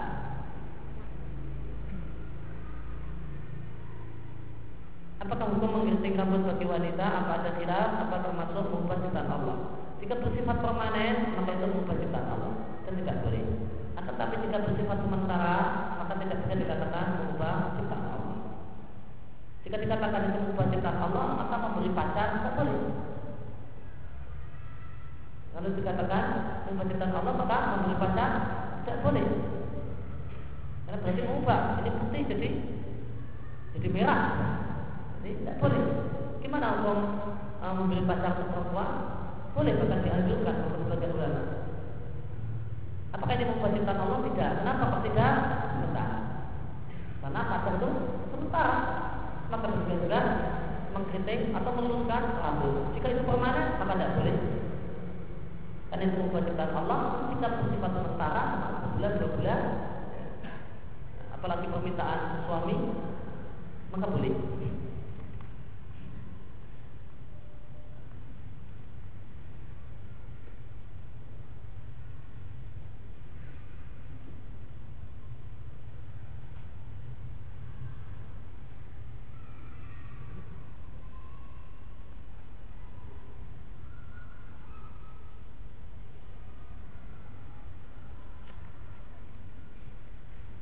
Ada beberapa orang yang salah paham tentang e, beberapa pendapat antum dalam masalah mempelajari tajwid. Dalam ini tidak terlalu hulu dalam mafhum dan sebagainya. Beberapa di antara mereka salah tanggap e, jika mempelajari dan memperbaiki mafhum dan tajwid adalah sikap hulu yang pernah Ustaz sampaikan. Sehingga mereka e, mereka cuek dengan kesalahan mereka dalam mempelajari bacaan Al-Quran. Telah kita sampaikan, kita bahas di Kitabul Ilmi penjelasan Ibnu Taimiyah tentang masalah ini. Demikian juga uh, uh, mungkin pernah kita singgung dalam pelajaran Adabul Mufrad bahwasanya hulu dalam masalah tajwid itu tidak benar. Hulu dalam masalah tajwid itu tidak benar. Akan tapi meremehkan dalam masalah tajwid sehingga orang itu maksudnya tidak benar, tidak keliru, juga sebuah kesalahan. Bahkan ini adalah termasuk ya, yuharifuna kalimah al-mawadihi, karena maksudnya keliru sehingga maknanya keliru, rusak maknanya ya. Maka jadilah orang ini berbuat sebagaimana perbuatan Yahudi yang mengubah makna dari Al-Quran. Maka orang itu wajib belajar tajwid, yang dengan membaca tajwid tersebut maka dia bisa membaca Al-Quran dengan baik dan benar, sehingga maksudnya tepat ya, uh, maksudnya uh, tepat mengeluarkan hurufnya bagus, tepat, sehingga tidak merusak makna. Ingat, kalau merusak makna maka jadilah perbuatan sebagaimana perbuatan Yahudi yang mengubah-ubah makna kitab Allah. Akan tetapi uh, hulu dalam masalah ini, berlebihan dalam masalah ini, dan sehingga kita membaca Al-Quran satu hal yang sangat-sangat sulit. Bagaimana dikatakan oleh banyak orang, bahasanya ada orang yang membaca belajar Al-Fatihah sampai enam bulan, padahal setiap hari dalam seminggu. Wah, itu sampai ada yang dua bulan, ada yang sampai tiga bulan, masya Allah, baca Al-Fatihah nah, setiap hari seminggu itu masuk tujuh kali, itu dua bulan baru selesai.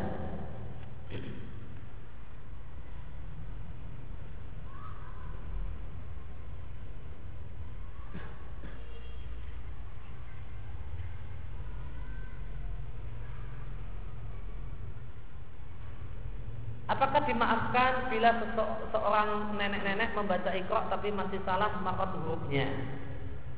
Kalau baru baca Iqra, tidak apa, baru apa apa keliru, itu sedang proses belajar ya. Dalam proses belajar ya, mungkin ada maknanya yang keliru dan sebagainya, itu wajar-wajar. Harap dimaklumi. Bagaimana hukum memakai dasi atau memakai kemeja dengan memasukkannya ke dalam celana? Hukum memakai dasi dinilai oleh sebagian ulama sebagai tasabuh. Sebagian ulama menilai kalau kita dasi itu bentuk menyerupai orang kafir. Terlebih ulama yang memiliki kaidah bahwa ukuran tasabuh adalah melihat asalnya. Ada pun Muhammad bin Shalih Al-Utsaimin rahimahullah taala beliau mengatakan ini bukan tasabuh. Memakai dasi itu bukan tata bulu orang kafir.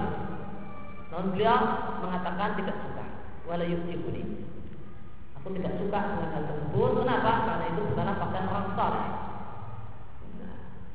Orang saleh di kalangan kaum muslimin. Akan tapi apakah haram kalau itu tetap dengan orang kafir, orang kafir? Maka beliau mengatakan tidak. Jadi salah pendapatnya Ibnu Taimiyah ini adalah yang lebih kuat. Meskipun seandainya ada orang yang beramal dengan pendapat fatwa sebagai ulama yang mengatakan bahwasanya tadi adalah uh, haram atau dengan orang kafir, maka tidak kita tahu.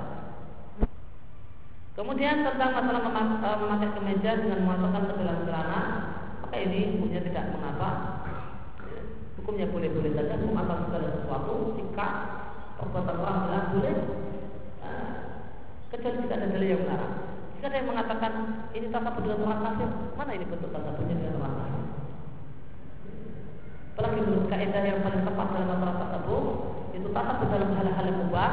Setelah hukumnya adalah melihat bagaimana keadaan kaum muslimin. Jika itu satu hal yang terkait dengan keadaan kaum muslimin dan perbuatan di pada asalnya mubah, maka itu bukan tetap hukum.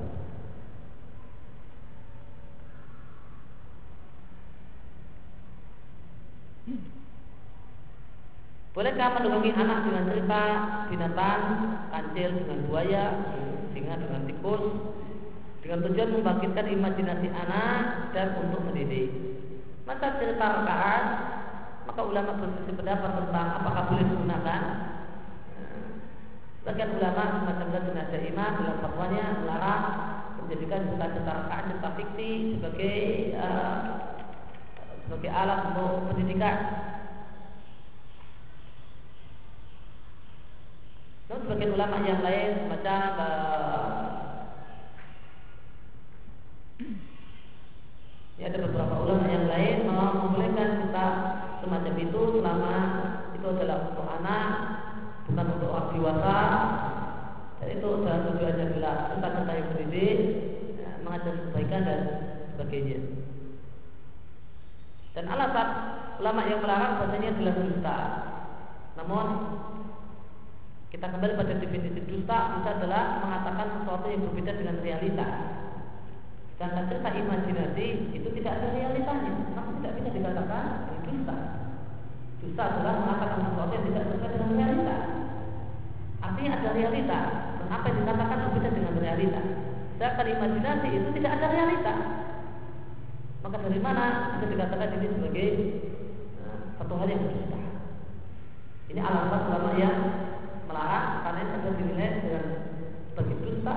Namun nilainya sebagai dusta adalah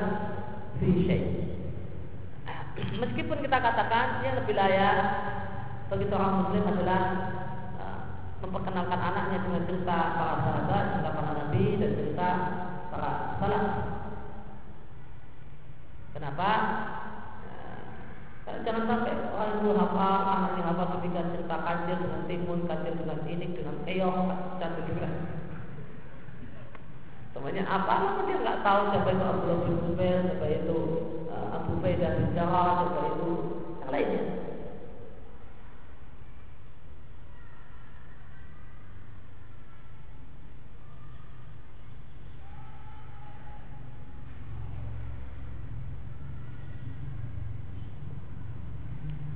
Apakah termasuk tabarut jika seorang wanita mengenakan tas, sandal dan lain-lain dengan motif dan warna mencolok?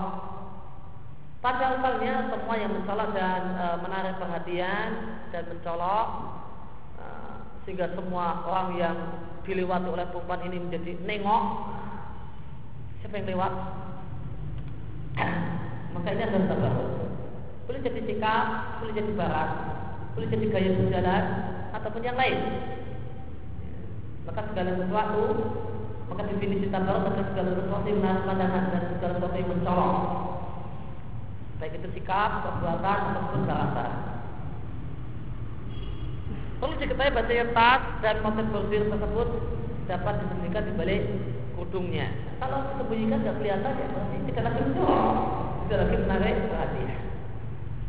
Wong tersembunyi, ada sesuatu yang menarik dan mencolok, namun dimasukkan ke dalam tas. Ya. Itu tidak lagi mencolok dan tidak lagi menarik perhatian.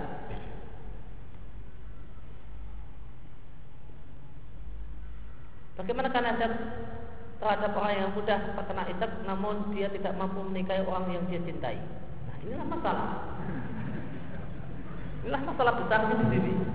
Orang itu isat, orang itu jatuh cinta, ya, kasmaran, tetapi dia nggak bisa apa-apa. Diingat-ingat dia tidak sabar, namun dia pun tidak bisa uh, melakukan lebih dari itu. Makanya adalah satu hal yang tersiksa. Kalau sudah mau, sudah tahu kalau mau tersiksa, kenapa kok mau uh, mem- menyiksakan diri? Sudah mau ini mau dengan sebab ini maka dia akan tersiksa. Namun sebagian orang aneh, oh, saya tak menyiksakan diri.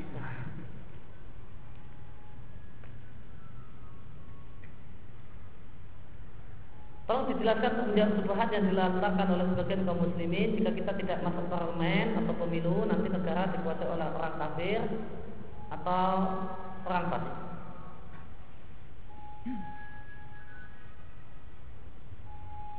Perlu diketahui bahasanya mengimani demokrasi ini adalah satu hal yang tidak bisa ditawar-tawar karena demokrasi adalah mengimani bukan adalah sebuah kufur akbar karena syirik dalam masalah hukum.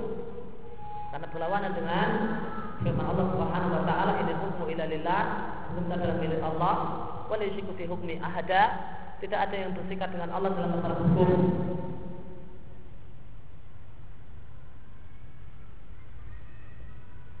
Makin ada syirik akbar dan tidak ada mafsadah yang besar daripada syirik akbar.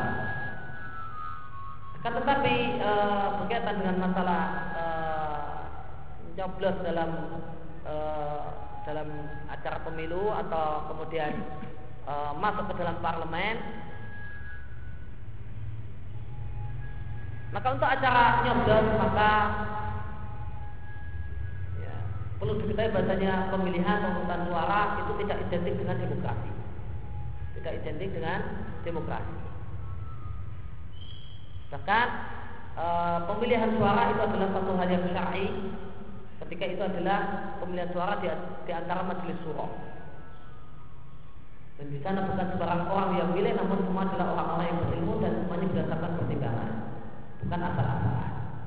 Dan yang zalim adalah ketika itu semua orang diminta untuk ikut bicara.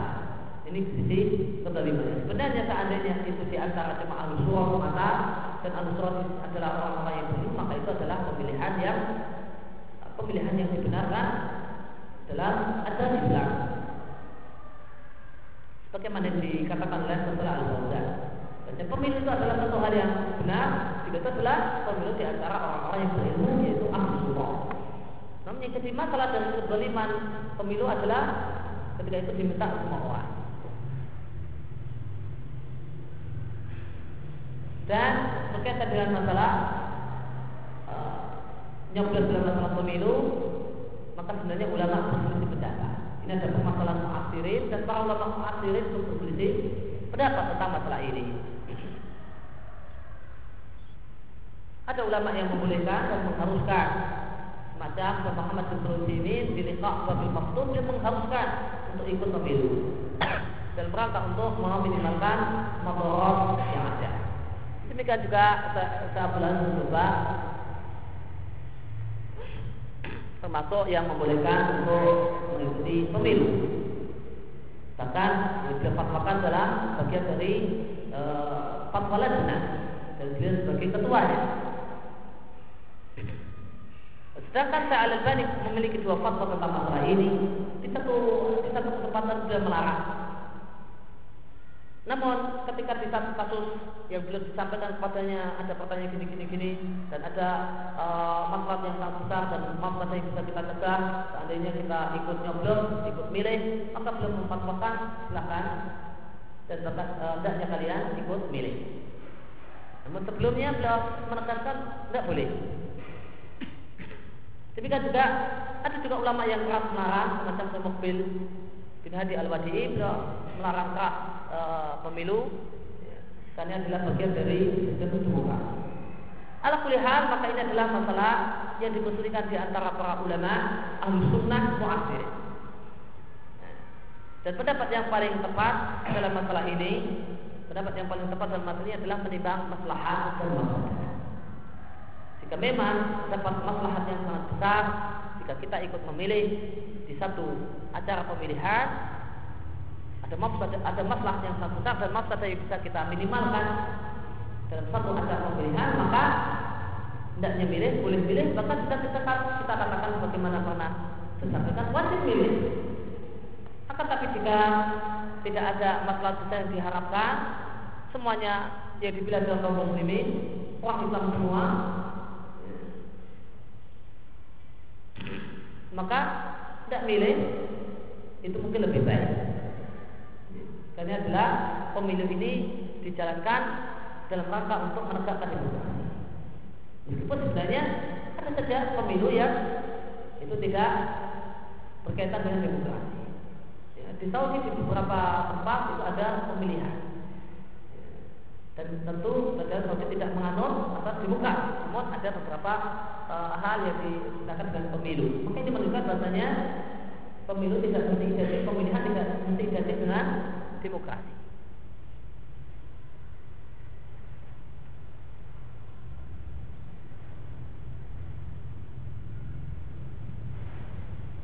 Kemudian berkaitan dengan uh, masuk dalam parlemen, artinya jadi calon.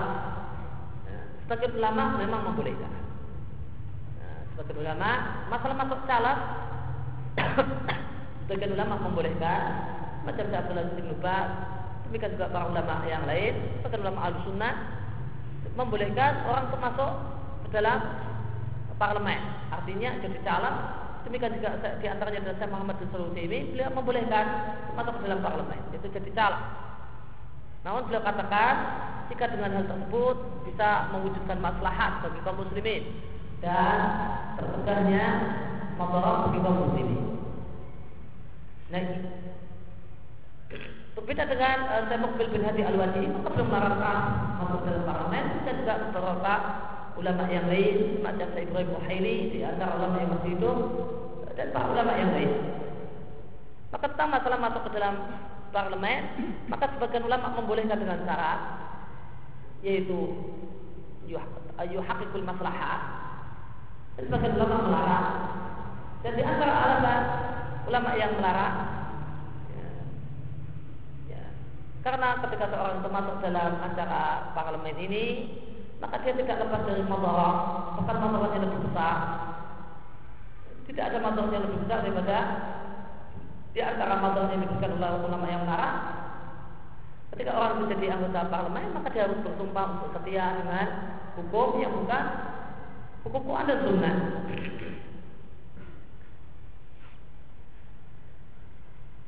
Dan ulama yang membolehkan mempersyaratkan menunjukkan uh, terwujudnya maslahat yang besar dalam hal ini, maka ini tanda tanya, uh, ini ini ini yang jangan hilang, yang jangan hilang. Apakah realita menunjukkan adanya maslahat yang besar bagi kaum muslimin dengan sebagian kaum muslimin masuk ke dalam parlemen? Adakah maslahat yang besar? Ataukah ataukah ataukah mafsadah semakin hari semakin bertambah? Dulu katanya partai dakwah dan sekarang partai terbuka. Sekarang partai terbuka kemudian uh, kemudian demi politik akhirnya yang diusung siapa, ya, maka yang diusung sebagai calon gubernurnya, calon bupatinya orang Belanda, orang macam-macam. Mana maslahat yang terwujud? Tapi ini mafsadah. Kalau seandainya orang-orang ini mau berdalil dengan fatwa ulama Ahlussunnah, maka kita katakan perhatikan syaratnya. Ulama Ahlussunnah, sebagai ulama Ahlussunnah tidak kita ingkari. Sebagai ulama Ahlussunnah membolehkan orang itu jadi calon yang masuk dalam parlemen dengan dengan catatan, dengan syarat mewujudkan maslahat yang lebih besar daripada mafsadah yang ditimbulkan. Dan yang kita lihat, jika memang tujuannya dan maksud tujuannya yaitu mengubah, itu bisa terwujud. Namun realita menunjukkan bukan mengubah, namun berubah. Kenyataan menunjukkan bahasanya dengan orang masuk parlemen, ya, sebagian kaum muslim masuk parlemen, katanya niatnya awalnya kita mau mengubah, kalau kita bukan mengubah. Maka ini hal yang menunjukkan bahasanya syarat yang disampaikan oleh para ulama tidak terwujud. Maka inilah apa yang dilakukan oleh uh, Al-Biasa, apa yang dilakukan oleh Haramiyun, di mana mereka Uh, mengangkat-angkat fatwa sebagian para ulama yang membolehkan tanpa, namun mereka tidak peduli dengan syarat yang disampaikan. Mereka tidak peduli dengan syarat yang disampaikan.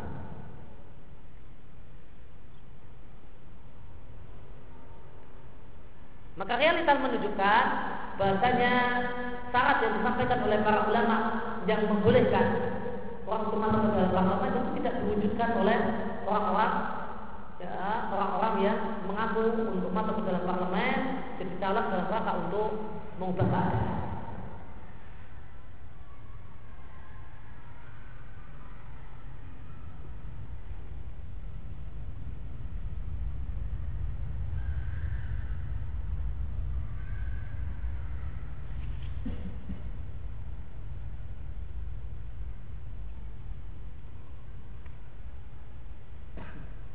Bagaimanakah hukum membuat software untuk pendidikan dengan media gambar kartun untuk anak-anak seperti bahasa Arab, akidah, adab, dan lain-lain? Dalam masalah gambar, anak, anak-anak kecil itu diberi kelonggaran. Bahkan gambar tiga dimensi. Ya, gambar tiga dimensi. Mainan Aisyah gambar tiga dimensi. Dia itu dilonggarkan oleh Nabi Shallallahu Alaihi Wasallam karena Aisyah ketika itu masih masih kecil. Maka jika gambar tiga dimensi itu saja ada kelonggaran, maka bagaimanakah dengan gambar dua dimensi? Mimbabil aula untuk layak untuk mendapatkan uh, kelonggaran jika itu ingat untuk anak dan fungsinya adalah untuk mendidik ya. Maka tentu lebih layak untuk mendapatkan uh, kelonggaran dalam masalah ini. Sebagaimana dikatakan oleh Syekh Muslimin dalam menukil perkataan para ulama bahasanya yurahab diberi kelonggaran untuk anak kecil satu hal satu hal yang bukan uh, satu hal yang tidak dibolehkan dan tidak dilonggarkan untuk orang-orang dewasa. Demikian wallahu a'lam sallallahu alaihi wa sallam. Alhamdulillah rabbil alamin wa sallallahu alaihi wa sallam.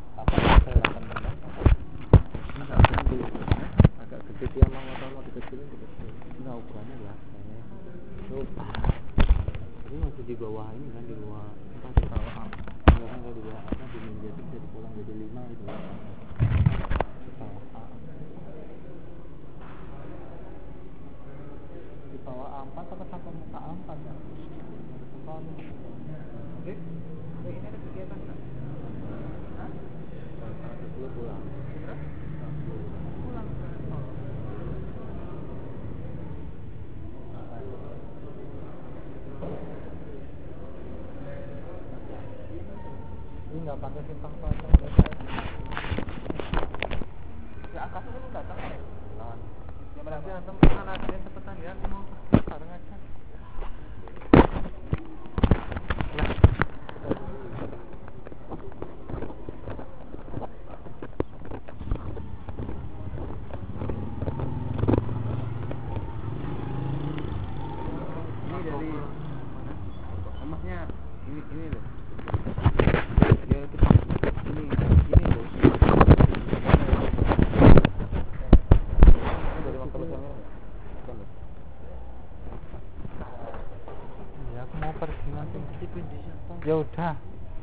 kuncinya tak tinggal. Kalau antum anterin enggak?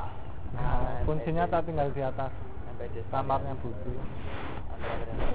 Di atas kamarnya Budi pintu. Sampai tata di desktop. Ya. Ah. Lika baru. Enggak jelas. Kamu enggak benar. Ada ya.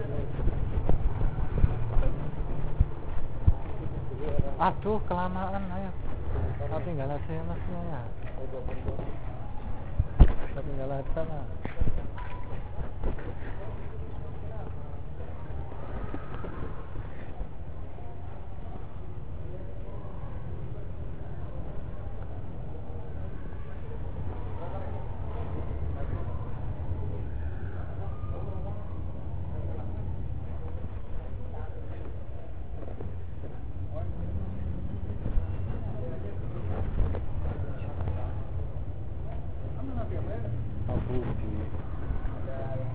Ronald sama siapa ya?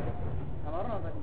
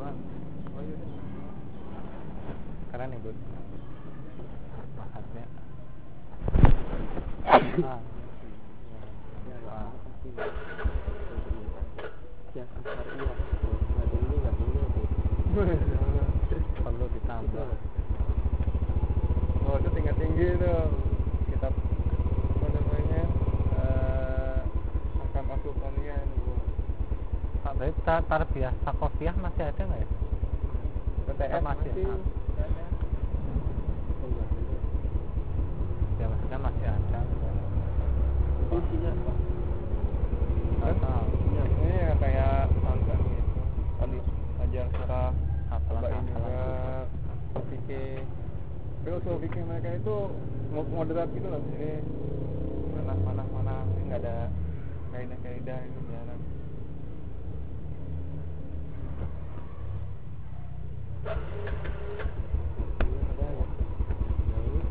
Mau ikut nonton? Mungkin untuk menambah ilmu yang belum kita dapat. Assalamualaikum. Kurang dah entrepreneurship. Dalam kampus kita juga nggak ada. Dan ini dari al entrepreneurship. Apa ya mas arah entrepreneur? Sendirian tuh bud? Hah? Antum lah. Ajakin jalan ya. Antum ajakin jalan ya. Temenin lah.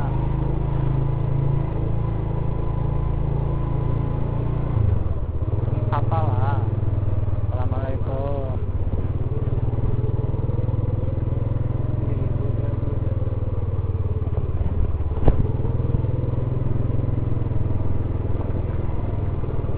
Salam.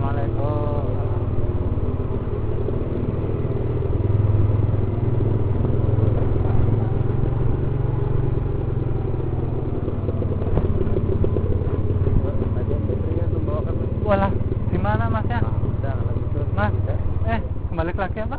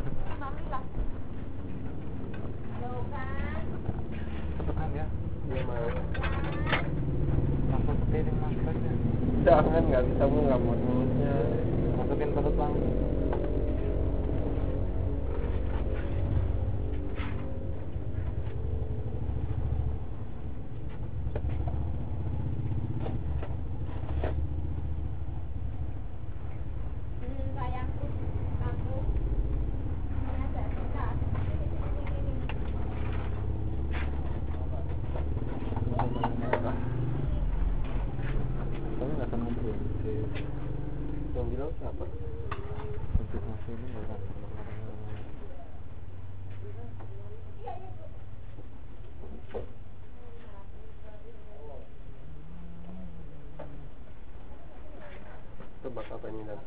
Apa itu? Telur ini. Sudah berapa? Masih yang bawa lima ratus.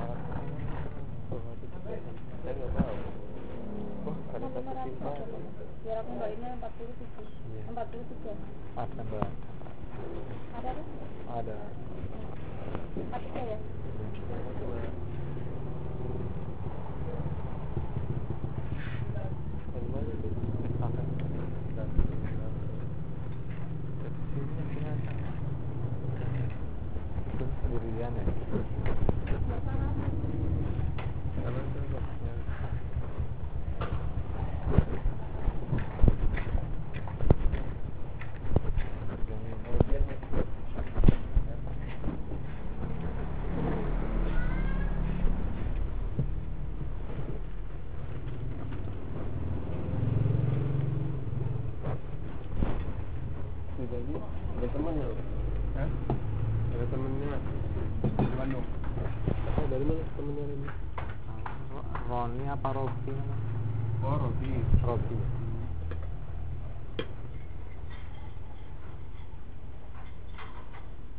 Temen antum juga sekolah, gue satu sekolah. Nonton apa sekolah sama Wib ya? Enggak. Enggak satu S M A. Hah? Enggak satu S M A. Orangnya beda. Kok bisa kenal sih? Sini. Suku bahkan suku. Kalau kalau di kadang-kadang juga enggak kenal juga kan. Belum kenal enggak mungkin akrab ini. Kalau siapa gua paling.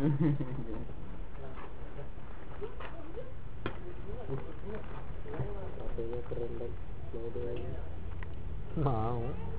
Oh ini yang buat Facebook itu lebih ganteng antum ya?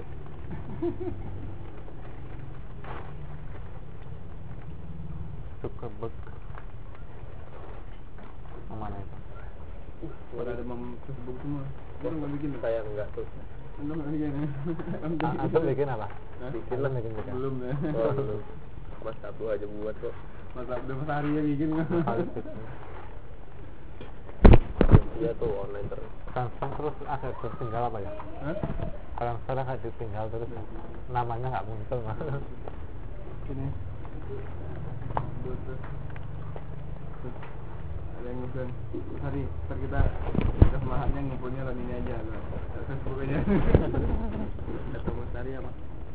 Iya pak, bisa pak dimasukin bisa pak? Ah yang terus dikirim betul ada berita olahraga aja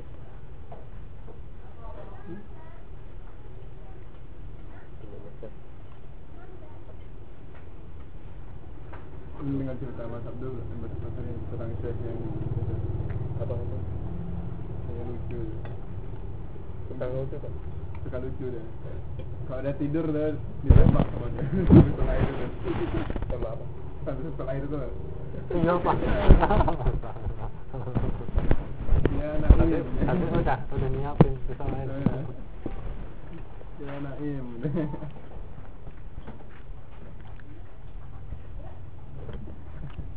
tapi kayaknya tehnya nggak terlalu ini kok nggak terlalu kayak teh Holika itu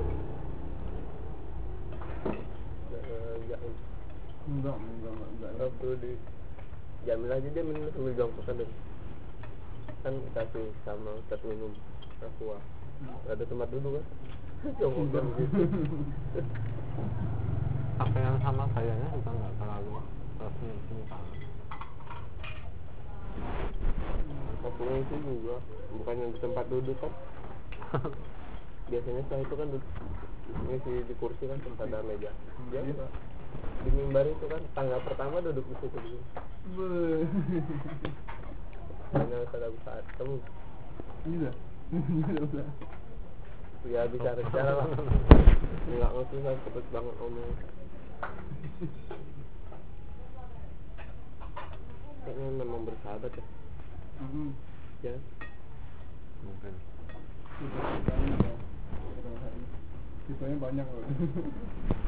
Biasanya anaknya tiga puluh. Hah? Iya, Pak. Anaknya tiga puluh dari tiga sampai empat orang itu ya. Tipenya. Sedang kami sudah sejak kalau semua anaknya datang ada yang lupa enggak ada tuh. Hafalan, hafalannya kan ku, masuk tengah-tengah hafal tiga bola. Kalau bias kan panjang hafalnya. Eh, kamu Ismail, bukan di, namaku Ibrahim.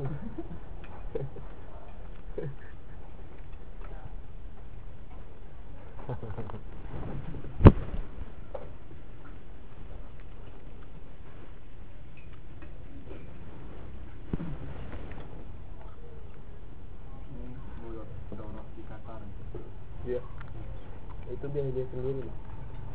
Ada orang sama sini.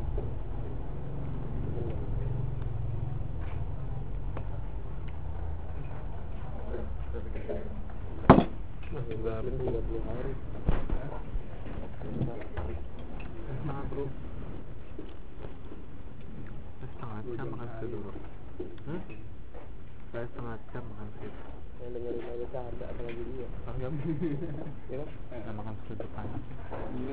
satu hotel tuh disewa semuanya.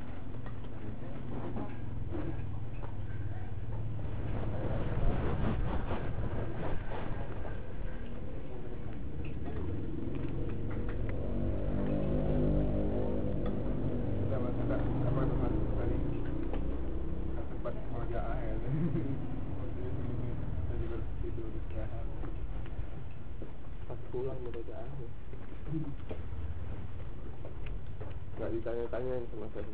Kata Mas Adi ya? Ah, gak ditanya. Mas Adi tuh sini kemarin. Kemarin Mas pernah ada foto kayak tanya jawab, gak ngerti. Terjem-terjem dia kan sendiri. Salak sih. Salak sih ada gembel-gembel dia. Nah, aku pernah kata-kata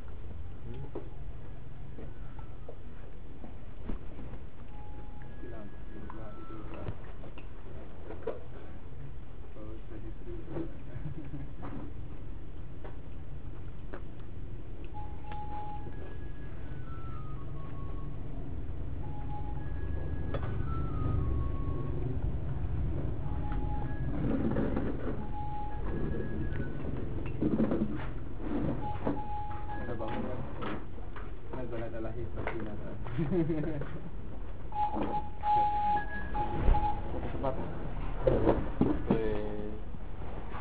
si abang ngeri suka ya, Arif makannya ngeri ya abang ngeri suka, abang pegang badannya itu badan pegang badannya itu kurang ini lah, keras badannya kesannya itu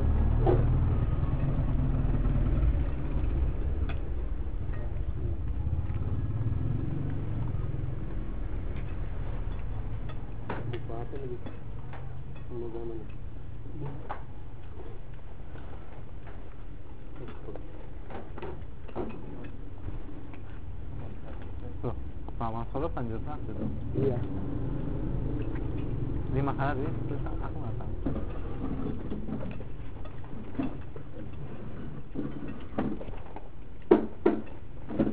Oh, bukan Mama Solo Solo tuh. Hari ini saya lihat cerita yang ceritanya sama perempuan.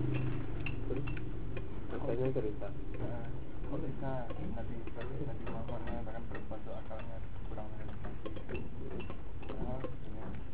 Dia kan perempuan tuh kuliah terus sudah inilah perempuan tuh itu dari beliau teh hadis itu tuh bukan buat kamu, hadis itu buat buat orang.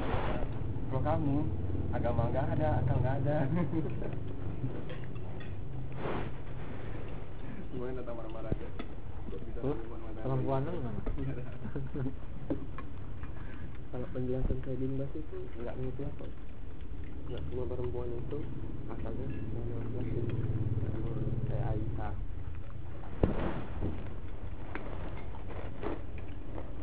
Cuman kebanyakan seperti itu.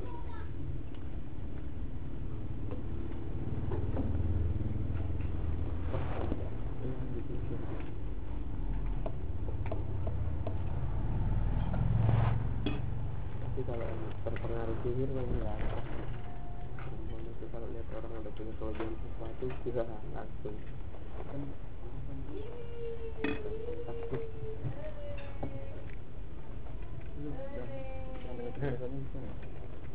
cuma kayak gitu kemarin juga ada faktor lainnya juga kan ya salah satu rumah perasaan atau macam macam pengikut lainnya juga soalnya perasaan gitu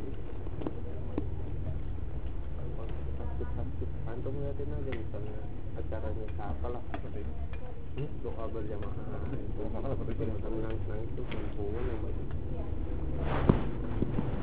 dia ngasih yang mahal apapun itu pokoknya lah ada nangis-nangisnya nah itu dah ya nah D T B dia semua sampai dulu itu ibuku dimarahin sama aku itu berapa? Tahun seribu sembilan ratus sembilan puluh sembilan eh seribu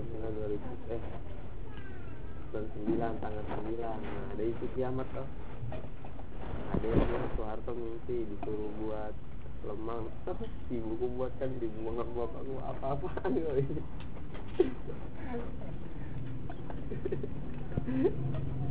Bapakku dibuangan. Wah, gurunya aja kayak gini anak muridnya nanti gimana.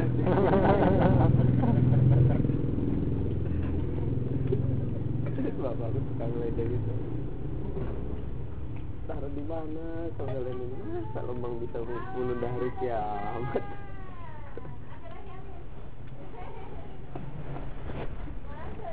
Nenek kau juga caranya itu.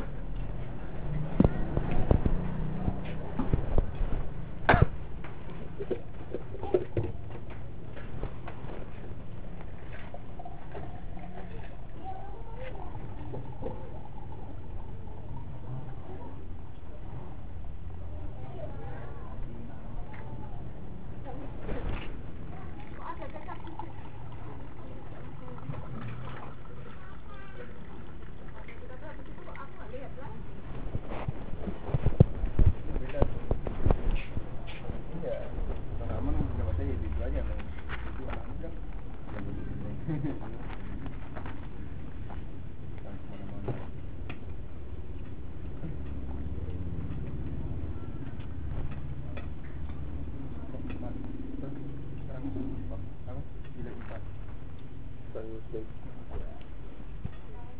ini tadi kan hujan, aduh nggak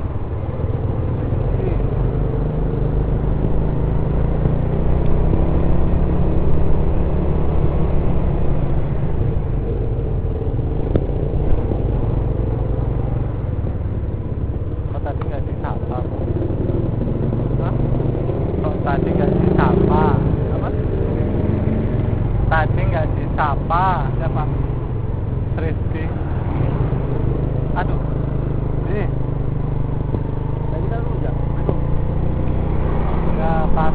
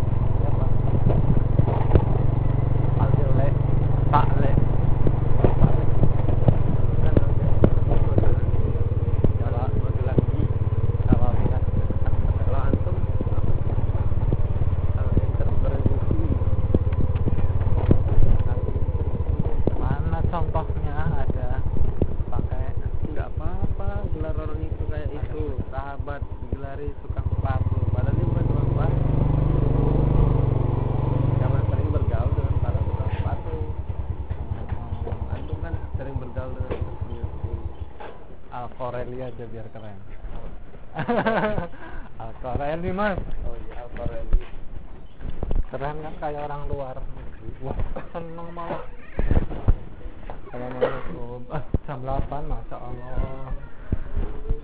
Terima dibuka. Engkau dari S M S. Tiket lagi. H P-ku ketinggalan, Pak. Bapak bisa telepon nggak? Telepon bisa dimarahin. Kok nggak dimarahin? Antum ngasih apa tadi, Om? Ngomong apa, Antum? Ya Allah, maaf, saya nggak dengar, Mas. Nggak perlu. Nggak apa-apa, ngomong lagi aja. Nggak jadi laptopnya, Masnya.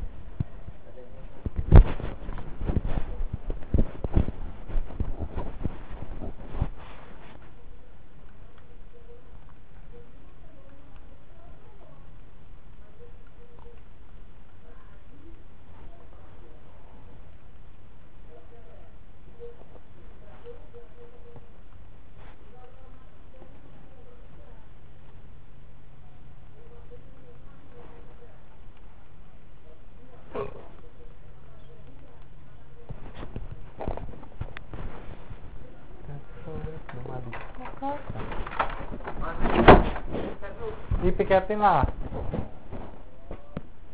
mau nggak? Ya ya ya, enggak enggak. Bersana kerja. Karena cuci piring ya. Aku kan tidur. Emang tugasnya cuci piring kan?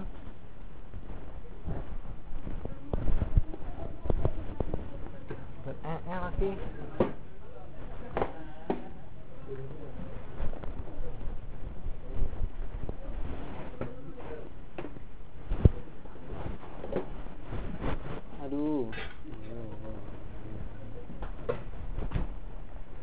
Tuti gue engko. Tuh akibat nggak ada kerjaan. Kemarin ya. Tuh. Nah, Sabtu siapa yang itu? Aku kemarin piket. Nah, cuma aja lah. Ya. Kamu tidur. Assalamualaikum. Enak aja eh. Ngawur. Ngawur. Sukanya ngawur. Eh, kemudian. Mana melulu?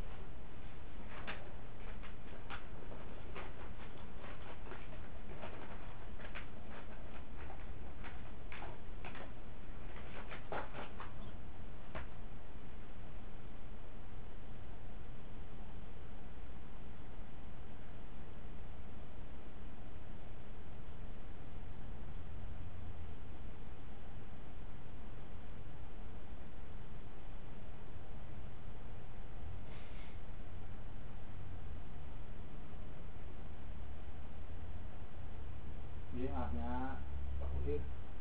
Coba bulan Pak Budi. Woi, pinjam buku perpus mau kafe.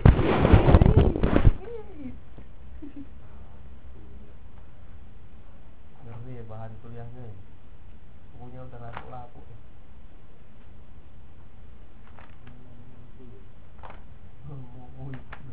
Antum baca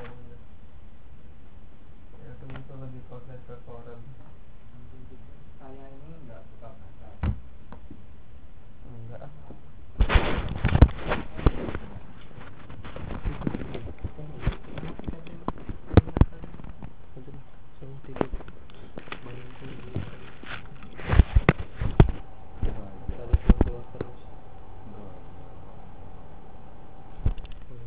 Gere, dan begini juga ya masnya. Apa sih orangnya buat acara diskusi? Gere ya masnya. Kucut, kucut, kucut. Itu tanggal satu ya? tujuh belas juta. Tahu. Berdusta lagi, berdusta lagi.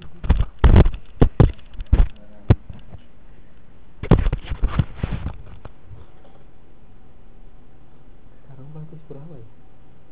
Hmm. Aduh. Ngeri ya? Masa ya?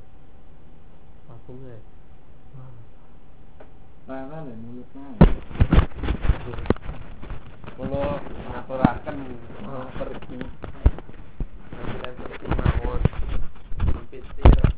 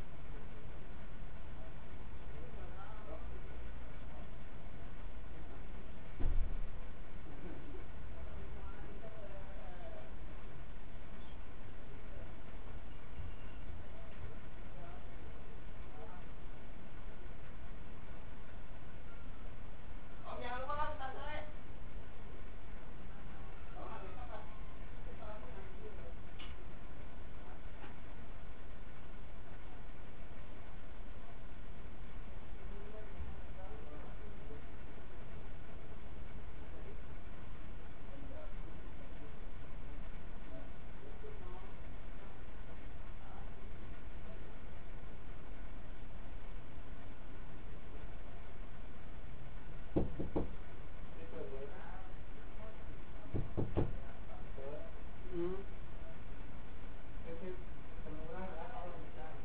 Ya.